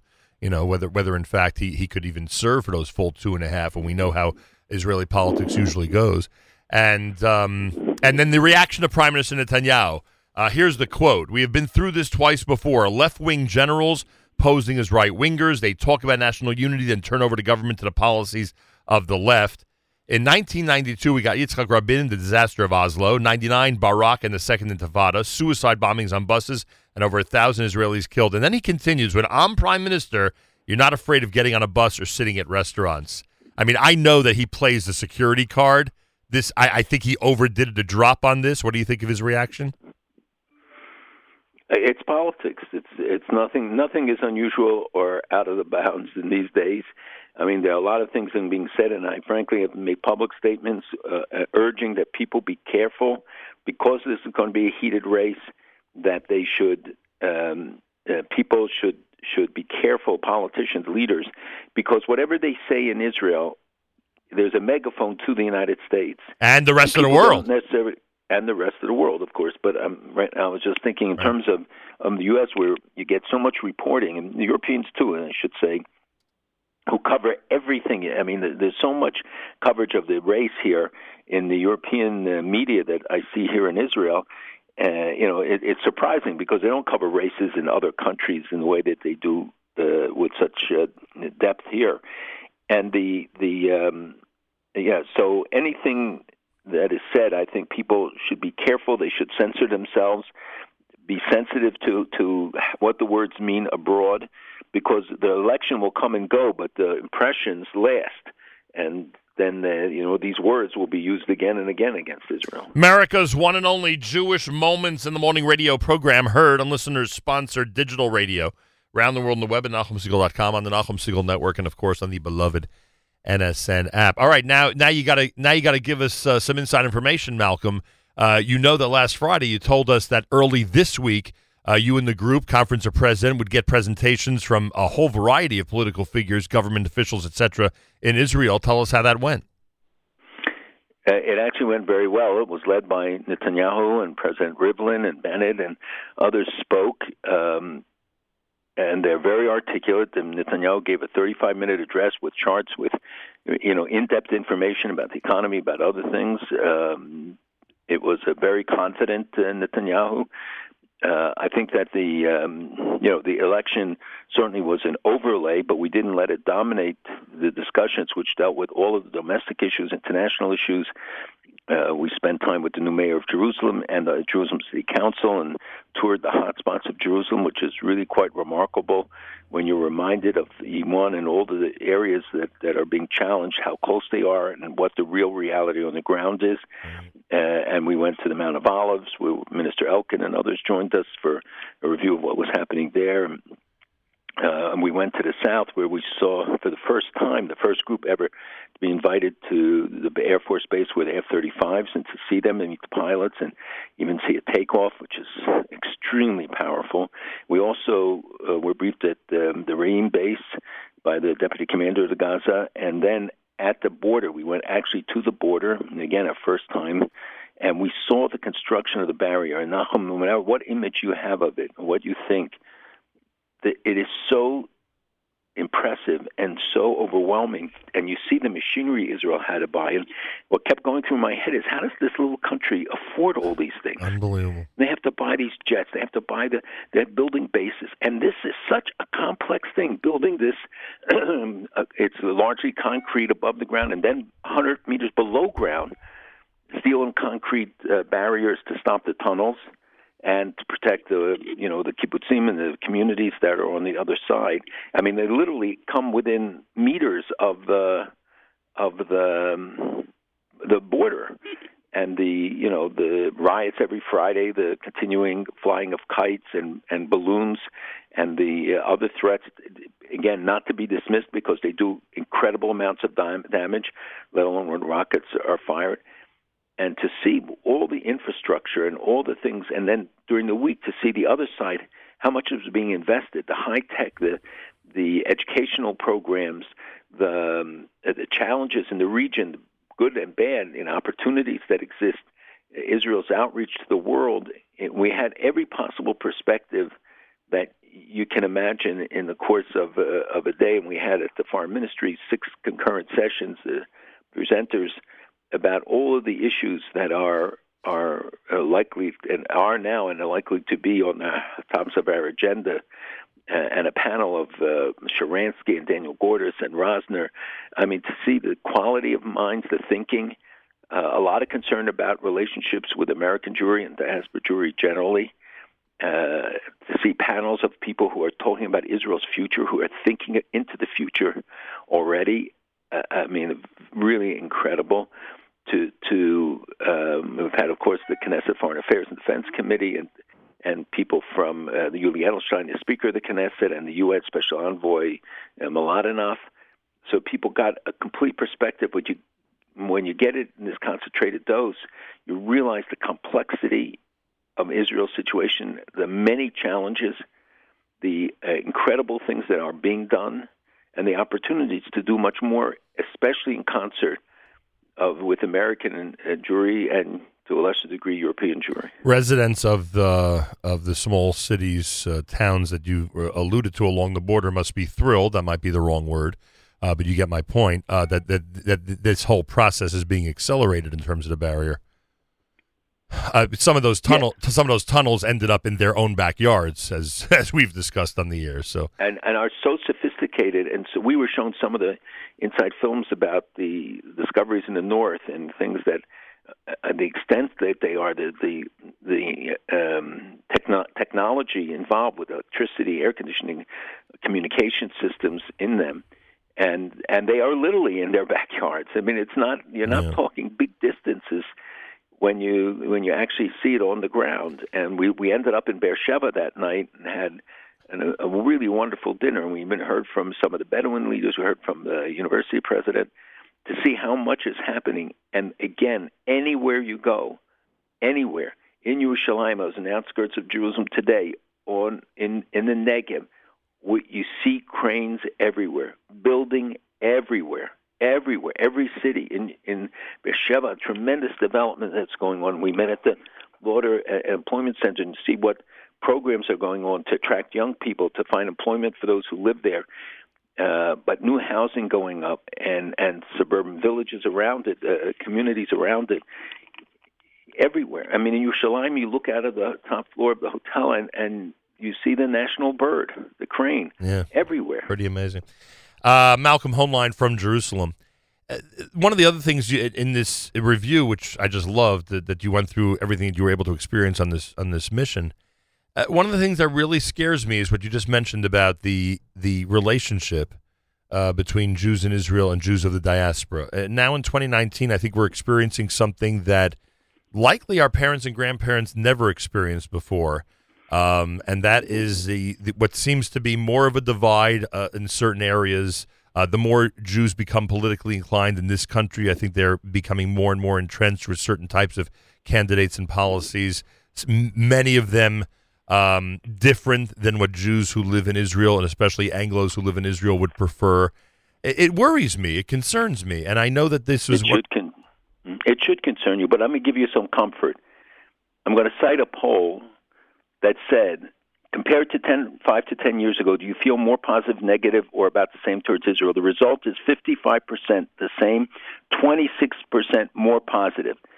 So together, that's 81%, and 19% said more negative. And more people said they felt more positive about Israel now than said uh, the other, contrary to people's uh, image. And they asked them, "Do you feel the expansion of Israeli settlements make you feel uh, positive about uh, Israel?" Negative result: forty-eight percent said it had no impact, thirty-two percent negative, negative, nineteen percent positive. And guess who did the survey? yeah. J Street.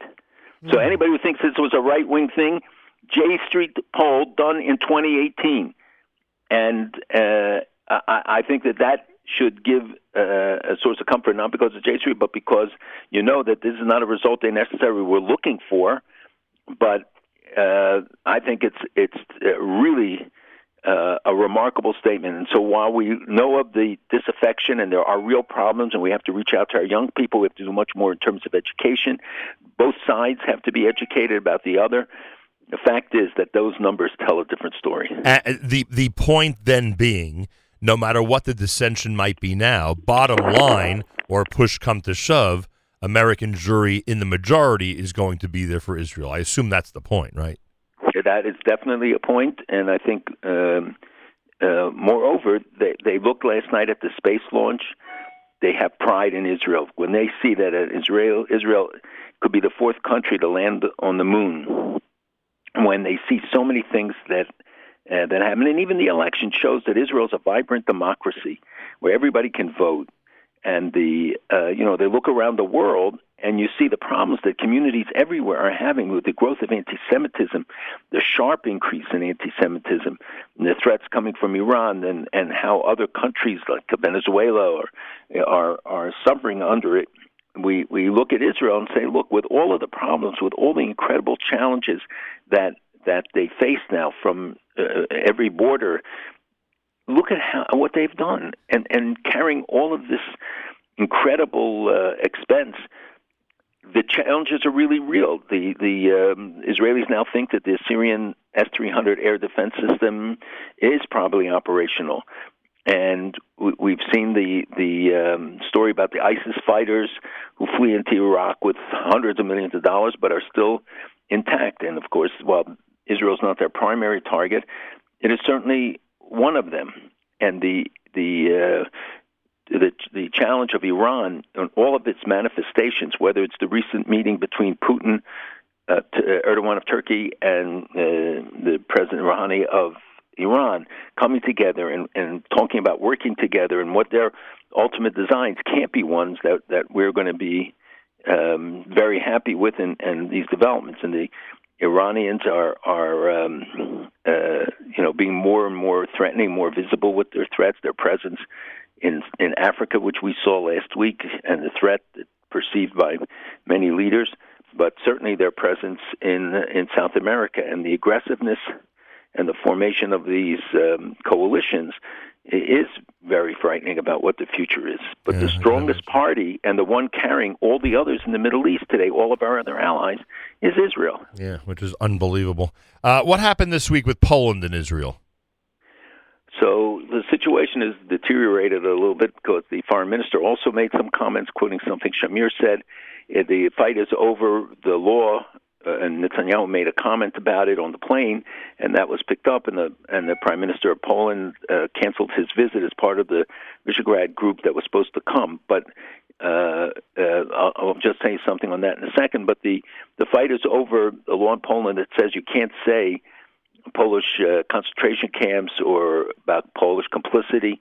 That you have to say it, it was German concentration camps imposed on, and it's true. Many Poles were victims, and many Poles were righteous, but many Poles were complicit, and that is uh, something that would be punishable. So the summit of the Visegrad Group um, stopped after Poland withdrew to protest uh, uh, these comments.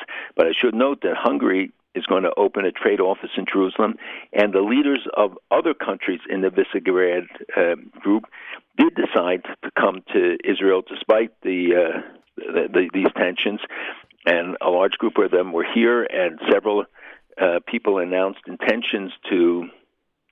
Uh, Slovakia's Prime Minister uh, Pellegrini announced the opening of a cultural and trade center in in Jerusalem, and all these are supposedly precursors to the opening of an embassy, uh, God willing, before too long. Are American troops, as opposed to what the prime, with the prime minister, are American troops, as opposed to what the president of the United States originally said, actually staying in Syria? Uh, are they? Say it again. The American troops. It seems like the President Trump, who had said American troops are withdrawing from Syria, Mm-hmm. now, now in fact, a certain number are going to remain, and on top of that, other countries have been asked to voluntarily participate and keep a coalition of troops there as well. That's true. We have asked others, and they have not agreed to do so. Uh, the American presence there is very vital, even though it's a small number of troops, and it'll be a staged withdrawal probably. And we still will have our Air Force, which is of primary importance. Uh, but the physical presence is very important, and we see the designs. That's part of what I was talking about. Iran design, let's say, in Syria and working to establish control over bigger areas, uh, replacing the population with uh, Sunni, Sunni, the Sunni population with Shiite um, uh, people, uh, which changes then the whole uh, complexion and something that we have discussed here uh, quite ex- extensively. Uh, with uh, experts, military and security, and other experts about all of these challenges in the region. So the American presence is seen as a symbolic gesture on one part, you know, very important statement of our commitment, uh, U.S. commitment, and the um, uh, president's indication that he wants to withdraw uh, U.S. troops. So we have to see if it, if it in fact is implemented. What what substitutes? How do we support our allies? Do we abandon them? Do the Kurds then turn to the Russians or to to others uh, for for an alliance because they know they can't stand alone against uh, these forces? It's uh, it is a situation of great flux, and and America's role there is uh, very critical. What do you think of the uh, German president? I, I don't know. It's being painted as praise, but acknowledging the Iranian Revolution, one, of course, that has led to the situation now in the Middle East. Uh, it's disturbing, especially coming from Germany. The same week when the French president Macron says anti-Zionism is the modern form of anti-Semitism, and um, that they will take steps to define it officially. You have the president of Germany saluting the biggest anti-Semitic country, and the one that that engages most in in the denial of Israel's right to exist. Uh, and and it is disturbing. It, it is. There's nothing to salute from the revolution. Uh, there's nothing to celebrate for the people. Just look in in January. I think there were between 250 and 300 demonstrations against the Iranian government because people are fed up with the the conditions and with the situation. And the United States is continuing to add uh, sanctions. We're also doing them against Turkey. It looks like um, the president this week blocked the sale of the F-35 to Turkey because they are going ahead with the purchase of the Russian S-400 missile defense system. And uh, the United States, and as a member of NATO, Turkey uh, has been warned repeatedly that the uh, com- the S-400 compromises their defense systems. It gives them the Russians' ability to spy on everything, to get information on everything that is going on. And so we suspended uh, uh, the delivery of, of our weapons. But the the growth in Europe, the numbers in Europe are continue to be astounding. The desecration of 80 tombstones in France, and then the big demonstration uh, to respond to it. it is very nice. There are demonstrations, but we have to have much more. There has to be much more concerted action. We have to find out who's doing it. They got to be prosecuted and held to account, and we have to start putting ourselves on the line. And the French French Jews turned uh, French people, but many Jews also turned down in the many thousands for a demonstration against anti-Semitism is very important. By the way, by the way, I mean you're in Israel, but I'm sure you heard what happened last Shabbos in Brooklyn. Um, people have asked me if, in fact, uh, being very impressed, by the way, with the organized Jewish community and the president of France uh, doing what they did last week or this week. Uh, people have asked me, should there be some type of rally, some type of uh, uh, you know leadership get together, uh, in addition to what to what Mayor De Blasio did uh, in the Brooklyn area, in the New York area, in the United States in general, to respond to those types of attacks? Are we looking at those as and I know that you don't always address local stuff, but are we looking at those as isolated episodes, or would you prefer if, in fact, we took to the streets with some words uh, about support for the Jewish community? So they may be isolated, but they're not unrelated. That there is an atmosphere here, and if people feel that it's open season, then no matter the most minor incident or a major one, whether it's a cemetery, a synagogue, or an individual, uh, all are very serious. I, I I take them all very seriously. I do hope that we will have a national manifestation, which we are working on. Um, and as somebody who has more brought more people into the streets for demonstrations probably than anybody, uh, I believe very strongly in it. But it has to be done right, and we have to know the target. We have to know who who are we addressing. What is it we want to change, and and it has to be a success. It has to be an overwhelming expression. And so we are looking at various options, and I've talked to many of the most important people in, in our country uh, about it, and I found generally broad support. We all feel frustrated, you know, and, and individual incidents are like a dripping a faucet. So each drop is a loss, but you, you get used to it, and then you need a stronger flow of water and stronger, stronger. That's the lesson of history. We we have seen that repeatedly, and you've got to stand up. And I have to say, the new legislation we saw Congress overwhelmingly pass legislation. Uh, we met with Elan Carr while during our conference, the new special envoy, and he is really a terrific spokesman and committed to to to fighting it. And you have Ken Marcus. We have others in the administration who are um, you know, working on this. Uh, Senator Brownback, who deals with religious freedom, is a, also a great friend. Uh, so, you know, there is a commitment. Congress certainly has expressed it in these overwhelming votes backing anti-BDS measures. But and and true on the state and local levels, and there we see those who are trying to argue that it's limits freedom of speech. This is not so. It certainly has been addressed in in many in many places. The legislation, even in Congress, was adjusted, and still some people, including a senator from New York, does not has not come out in support of it. It's not acceptable. We have to have absolute standards where people have to put themselves on the line, and it's not just to come out and say we that we decry anti anti-Semitism, maybe even anti-Zionism. I want them to stand up and say we're going to prosecute, we're going to legislate, we're going to denounce, we're going to go after those in universities that tolerate it are going to be held to account, and law law uh, people who legislate, people who enforce the law, all have a role to play here. Listen, um, it, based on what you're saying, it, it, sounds like you're anticipating some type of national expression uh, of all this sometime in the first half of 2019. Would that be an accurate way of putting it? Very accurate. Okay, good. That's great to know. And certainly keep us up to date on that. We're way behind schedule, but I got to ask you two quick things. What do you think of Luciana's uh, resignation from the Labor Party in Great Britain?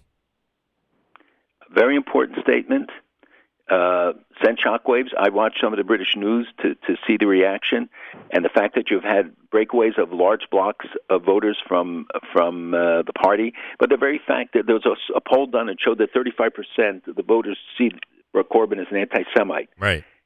Then they should get him the hell out of there. They Right. shouldn't be running. Right. It's not enough just to say we, we denounce him. And what these individual members made uh, did is an important statement. We should not uh, d- diminish it.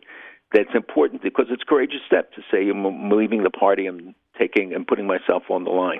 But but it's outrageous that this guy still can remain as head of the Labor Party. Right, understood. And finally, Tzipi Livni leaving Israeli politics. Any reaction? Um, well, it's an interesting development. Uh, I think it's largely situations uh, she often created for herself, uh, and uh, I, I did not see, you know, immense mourning or reaction to her departure. that's that's probably accurate. Um, next week, back in the United States, correct? God willing. And good luck to Yeshiva University today, Malcolm. Absolutely. do us do us do us proud, Yeshiva University Maccabees. as I'm sure you will. Malcolm Hoenlein is executive vice chairman of the Conference of Presidents of Major American Jewish Organizations. Joined us from Israel, Jerusalem, on this erev Shabbos here at JM in the AM. 22 minutes after eight o'clock. It is a Friday morning broadcast. Want to remind you as we go to Rabbi Yudin that there is a major celebration coming up, and we hope everybody out there will be there on the 7th of April. If you're not there on the 7th of April, you could certainly donate in honor of Rabbi Yudin, especially those of you who've been listening to Rabbi Yudin during any part of the last 35, 37 years. Uh, Shomrei Torah in Fair Lawn has its uh, 50th anniversary celebration of Rabbi Benjamin and Chevy Yudin's dynamic leadership at Shomrei Torah. It's happening up at the Atrium Ballroom in Monsey on Sunday, April the 7th. Again, it's 50 years that Rabbi and uh, Rebbitzin Yudin have been there in Fair Lawn. And if you go to the website, you'll see they they love for everybody to participate, to be there. If you can't be there, they would love for everybody to donate and be part of it. It's very simple. Just go to the website, yudintribute.org. Yudintribute.org. This time each every Friday, every Erev Shabbos, with great pleasure, we present Rabbi Benjamin Yudin, spiritual leader of Congregation Shomrei Torah in Fair Lawn, New Jersey, to address the entire listening audience concerning the Torah portion of the week. Good morning, Rabbi Yudin. Good morning, Nachum. Good Erev Shabbos, everybody. Tomorrow we have the privilege of reading Parshas Ki Sisa. According to the Chinuch, Parshas Ki Sisa contains 12 mitzvos, excuse me, 9, 4 positive and 5 restrictions. And what you have in Parshas Ki Sisa as well is the sin of the Egel Hazav, the golden calf, which as a concept does not get easier from year to year, that we struggle with trying to understand how just 40 days after they have received the Torah and revelation at Sinai are they able to worship the golden calf. I'd like, however, to focus this morning on a few of the most challenging psukim in the Torah, whereby after Hashem has agreed to restore the relationship between himself and Klal Yisrael, we find that Moshe asks Hashem, Har'eni no es kvodecha, which literally means, let me see your glory, let me see your essence. And this is found towards the end of Perek Lamed Gimel, the end of chapter 33, starting with Pasuk 19 through Pasuk 23. Our rabbis understand that when Moshe says, Let me see you, Hashem, he's not asking to see literally, because, like every school child knows, that Hashem is incorporeal. Hashem has no body. By definition, if he had a body as large as it would be, it would still be limiting X amount of billion watt, and that's where it would end. And given that he is Ein Sof, he is unlimited, so too, by definition, he has no body. So if Moshe says, I'd like to see you, what he's meaning is, I'd like to understand you. Like a math teacher might ask the class, Do you see the problem? He's not asking if their glasses are working. He's asking if they understand the problem. Similarly, Moshe is asking, according to the Gemara Brachos, Tav Zayin, Amud Aleph, at the bottom, Moshe is asking, I don't understand how Tzadik Viralo, Rasha Vitovlo, that oftentimes it appears as if the righteous are suffering and the wicked have it so good and easy. And what does Hashem answer him? Hashem answers Moshe in Pasuk Chav Gimel, the last Pasuk in chapter 33. I will pass over you and the Ra'isa es achoroi, you will see my back, ufanai lo yira'u, but my face may not be seen, you will not see my face. What does this mean? God has no back, he has no face.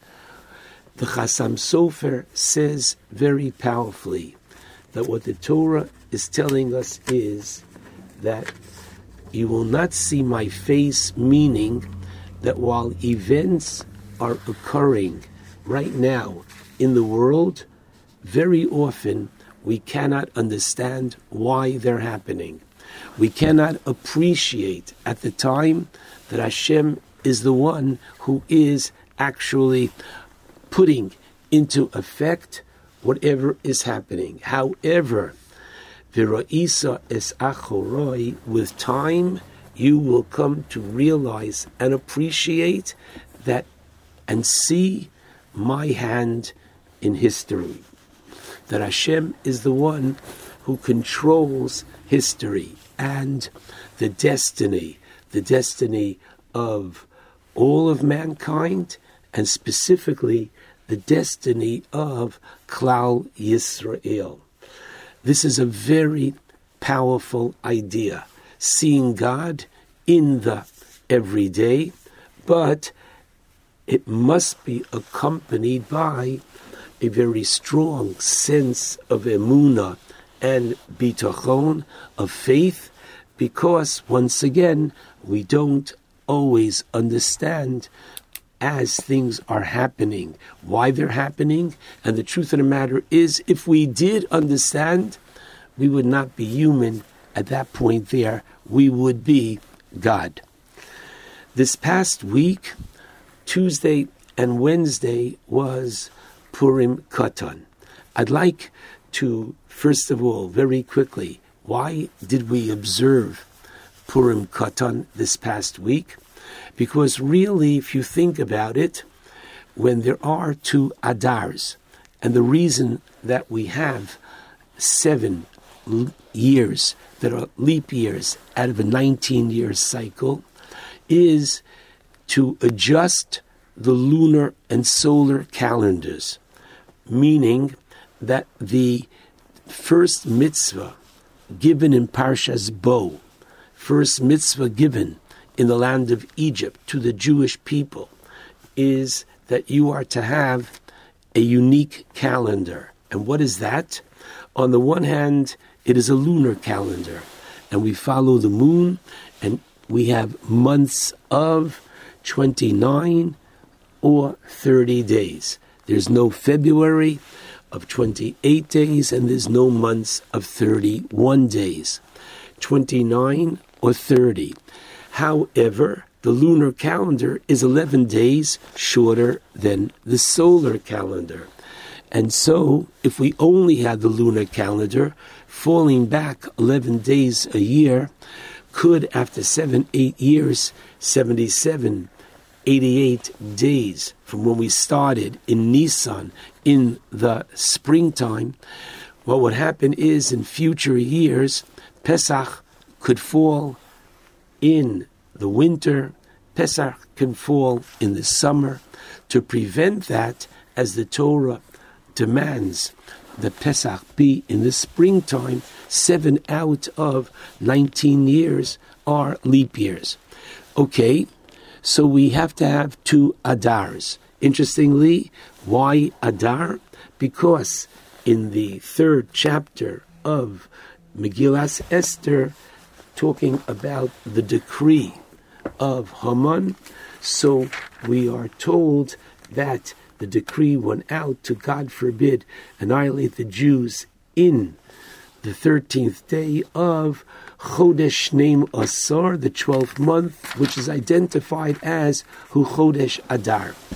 Okay, so I need two months in order to have our calendar in sync. Okay, if I were to ask anybody of the two Adar, first or second, when should we observe Purim? So the Talmud says, what do you mean? When should you observe Purim? Mitzvah boliyotcha al tachmitzena. A mitzvah which comes your way, don't delay. However, there is an overriding factor which the Talmud suggests as to why we do observe Purim, not in the first, but in the second, and that is Lismoch Ku'ula Ligu'ula, namely that we want to juxtapose and put one next to the other, the holiday of Purim and the holiday of Pesach. Why? Because just as the holiday of Pesach is a miracle which is supernatural, when each of the ten plagues affected the Egyptians and did not affect the Jewish people, the splitting of the Red Sea, all this was for sure an obvious miracle. So too, having Purim next to Pesach, we juxtapose one salvation, one miracle next to the other, telling us that the Purim story the Megillas Esther is no less a miracle. Wait a minute. Chapter 1, Achashverosh has Vashti killed. I'll ask you, is that a miracle? Probably happened very frequently in those days and throughout history. Secondly, that an attractive woman called Esther becomes the queen. Is that a miracle? And we'll go from chapter to chapter and we'll ask you, where is the miracle? And the answer is, whoa, looking back at history, looking back at the 10 chapters, going one after another, now you can see the hand of God in history. And that is such an important nukuda, such an important point. And I'd like to share with you once we're talking about um, Purim. So, wait a second. Why did we observe Purim Katan? And the answer is because as soon as we come to the 14th of Adar and the 15th of Adar, the days that are celebrated as Purim for the entire Jewish world, and then Purim for cities which were surrounded by a wall at the time of the Purim miracle. As soon as we come to the day 14 and 15th of Adar, we are reminded of the essence of Purim.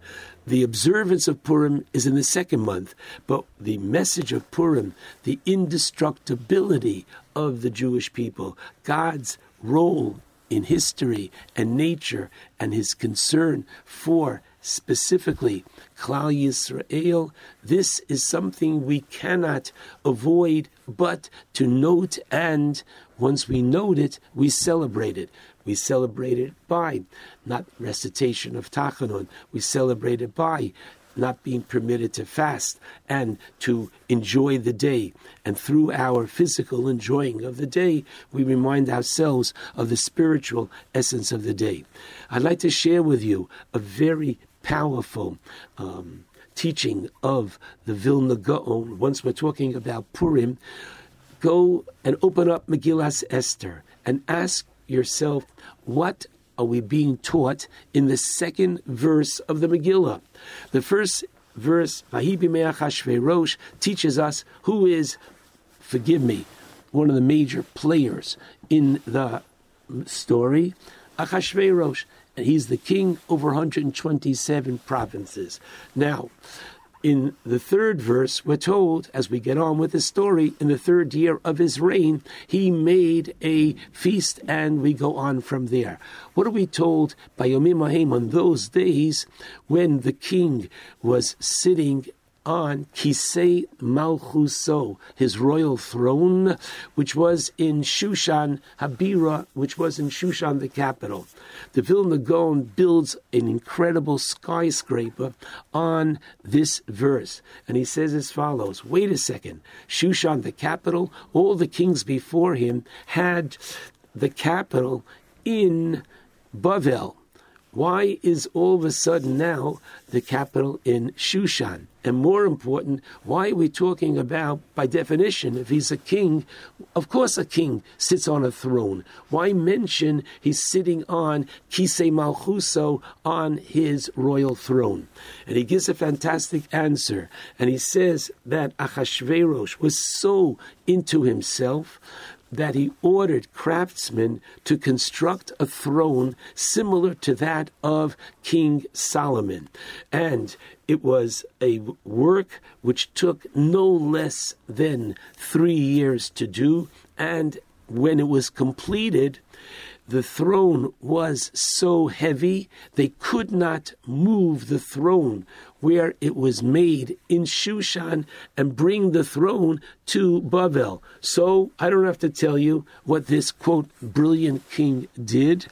Instead of saying, okay, I'll visit it once in a while, no, he moved the entire capital from Bavel to Shushan so he can sit on that royal throne. Imagine a president becoming president of the United States and saying, okay, the White House is nice, but the house that I have in whichever state far away, that is so much nicer. I'm moving the entire capital to that state so I can live in, quote, that house. That's exactly what happened over here. Why, says the Vilna Gaon, that HaKadosh Baruch Hu is Misabev Sibuvim.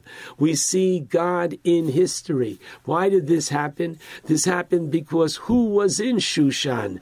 Mordechai HaYehudi was in Shushan. Who was in Shushan? Esther, who becomes Esther HaMalka. So because they were there on the scene when the decree came to God forbid annihilate the Jews, they were there on the spot to respond, and the rest, as we know, is history.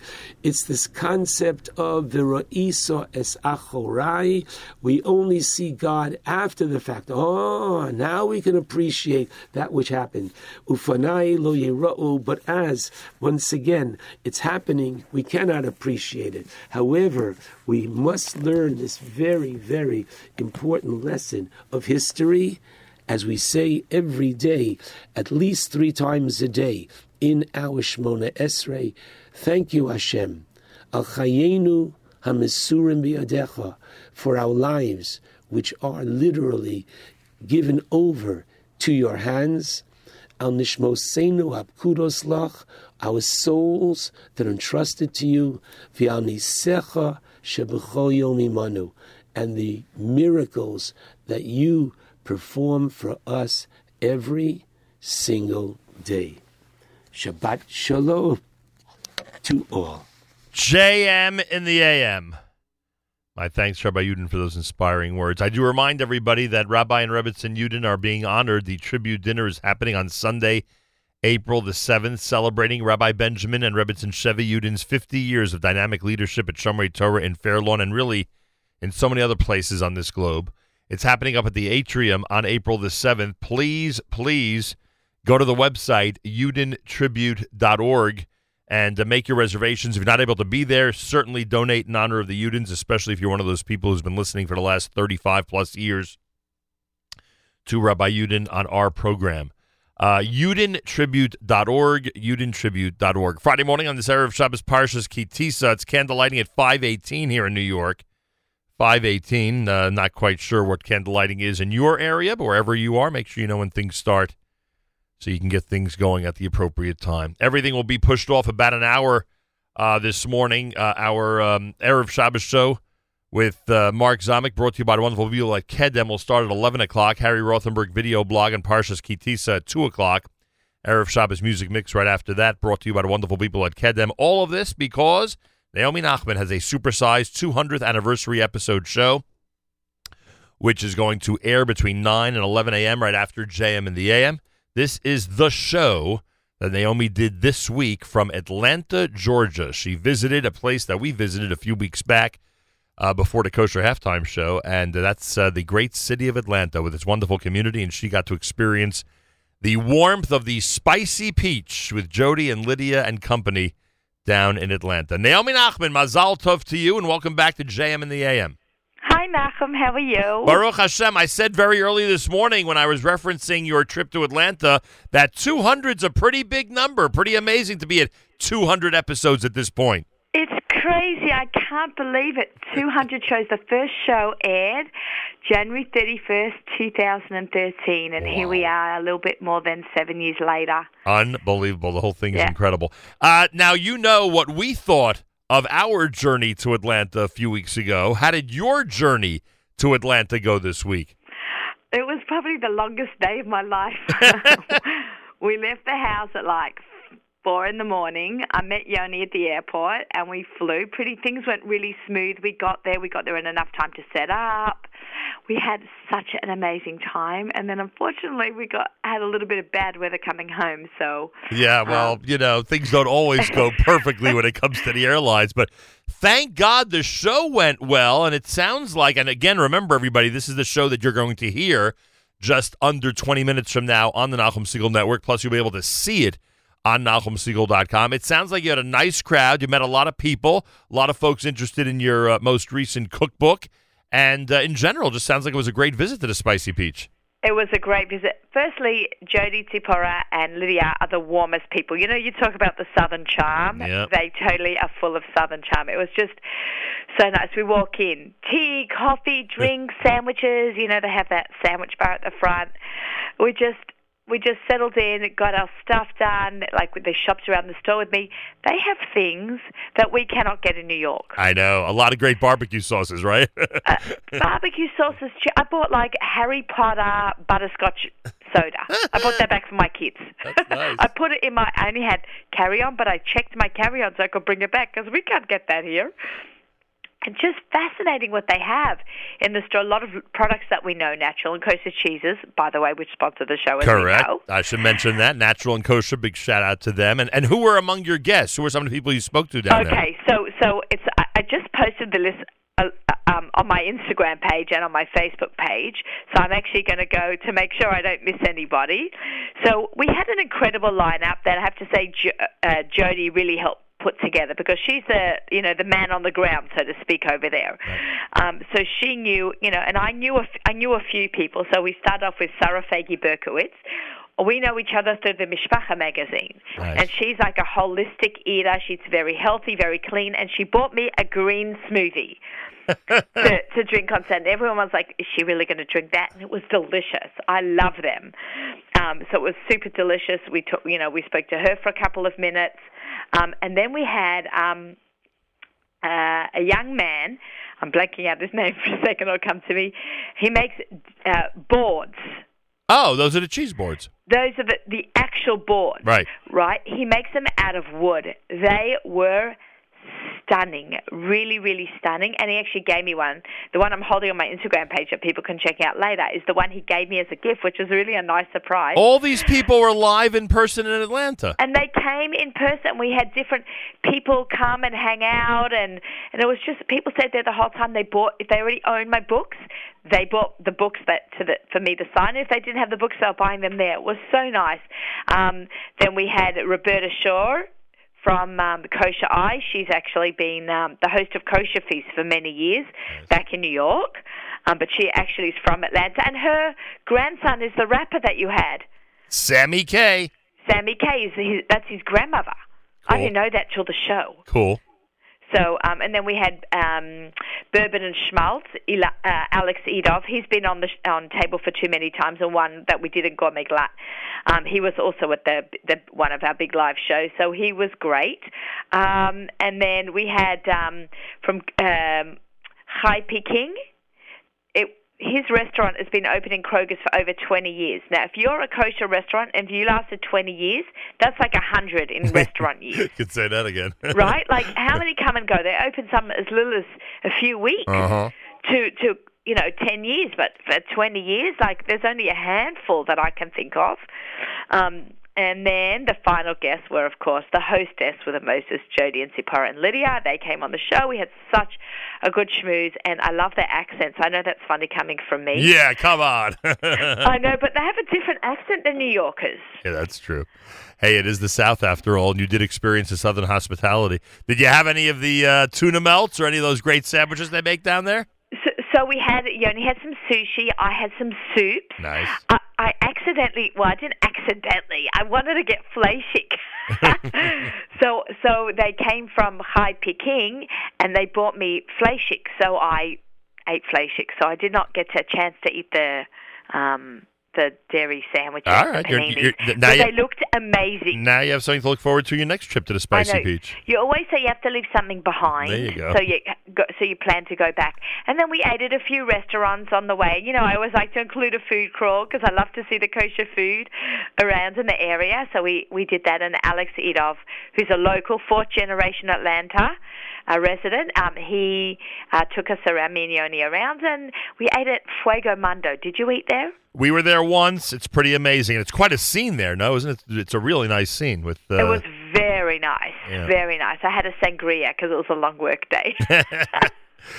Very so you need cool. a glass of wine at the end of the day. Very yeah, cool. it was it was great. I loved Atlanta. I love going to different communities around the country. So to be able to do table for two from a a place that I was go, you know, that I was sent to for you and for Miriam, and you know, I was like, especially my 200th show. Like, wow, it got to be from Atlanta, Yeah, Georgia. It it got to be something extra special, and you represented us really, really well. Naomi Nachman, you'll see it all at NachumSegal.com just minutes from now, and of course, you'll hear it all right here if you're listening to JM the AM. That's what's going to follow on Table for Two, a supersized edition, two hours from Atlanta, Georgia, done this week. It was done this week, folks. Very timely, very cool, and again, it puts a bow on our whole Atlanta journey as a Naomi broadcasts episode number 200 of Table for Two from the Spicy Peach. Big shout out to Jody, Lydia, Tzipora, to everybody who uh, really made the last month really exciting for us down there in ATL. Uh, Naomi, get some rest over Shabbos. So Thank you, thank you so much. And Nachum, I just want to thank you personally and Miriam for having me, you know, giving me the spot. 200 shows, and when you first found me, well, Nachum and I go way back from the Lower East Side days, but to give me a show and, and have me on for so long, and, and I've, I just love every minute. A, big hakarat to, hakarat hatov to you and Miriam. Thank you. We take tremendous pride in Nachas and just keep going strong. Thank you. And we'll think of a really cool place for episode 300. I know, maybe 201, but that's going to be on the Lower East Side, and we're going to air next Friday. A whole bunch of new episodes up till Pesach. That's cool. All right, I'll start thinking of 250 then. Thanks, Naomi. Have a wonderful Shabbos. Friday morning broadcast. More coming up. It's JM in the AM.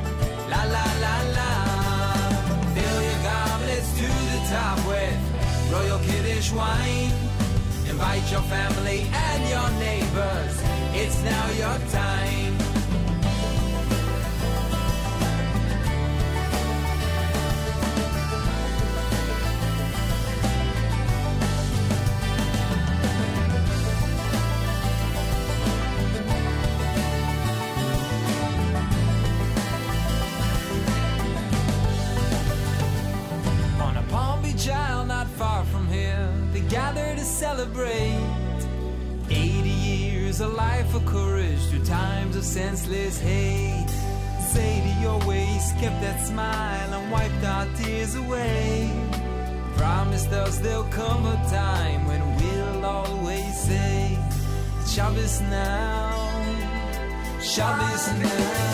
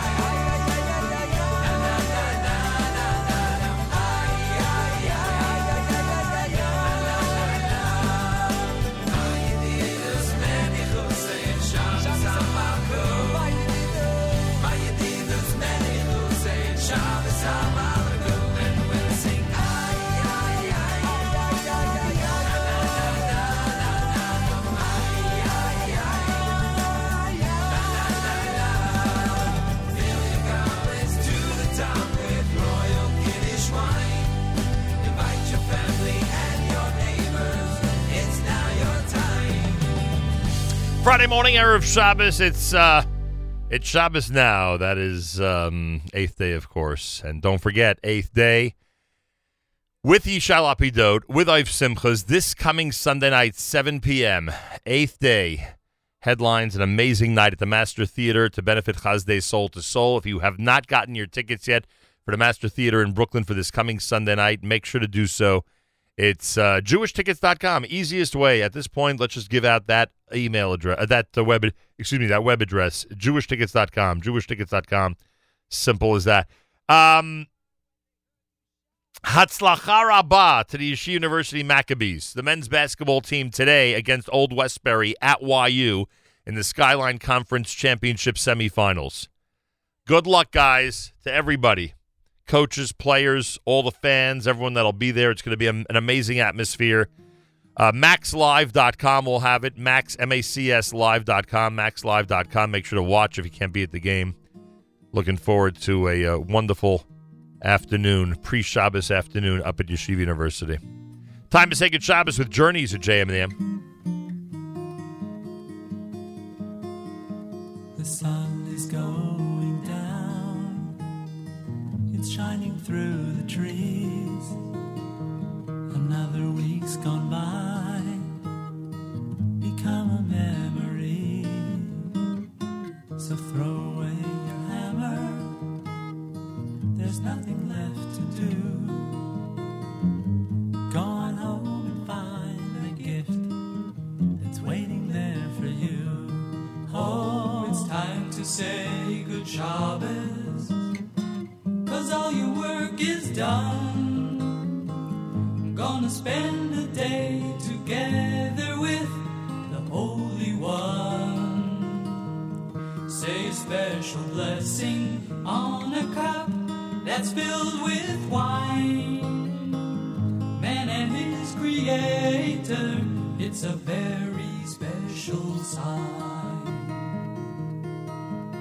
Your candles will be burning, they'll fill your home with light. Singing songs of Shabbos well into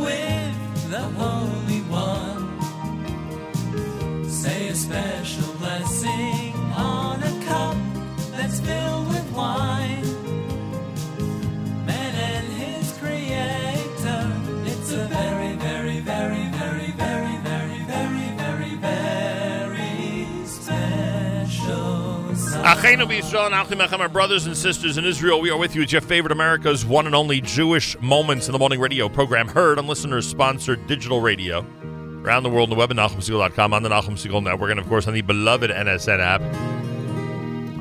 And that will wrap up an amazing week, an incredible show, and uh, thanks so much to everybody for making this an incredible week, an amazing show. My thanks to Jake Novak, joined us earlier from SpaceIL down at Cape Canaveral. My thanks to Meir Weingarten, who uh, really helped us understand what's happening with the Israeli elections as best as possible. I don't think anybody can explain it fully. He'll return Monday at 9 a.m. with full explanations about everything happening in the uh, world of politics and government in Israel. Um, Naomi Nachman is next with a two-hour supersized table for two in honor of her 200th anniversary episode. Happened at the Spicy Peach down in Atlanta earlier this week. Big shout out to Yoni Pollock for all of his efforts for that show. Um, Mark Zomick with the Erev Shabbos show brought to you by the wonderful people at Kedem. That'll start at 11 a.m. Harry Rothenberg Parsha video blog at 2 p.m. Eastern Time. Then, of course, our Erev Shabbos music mix brought to you by the wonderful people at Kedem. Tomorrow night, Saturday night, Segal with Avrami. Sunday morning, 7 a.m. Eastern Time. Matis with JM Sunday. We're back on Monday. Have a fabulous Shabbos, wonderful weekend. Till Monday, Nachum Segal reminding you, remember the past, live the present, and trust the future.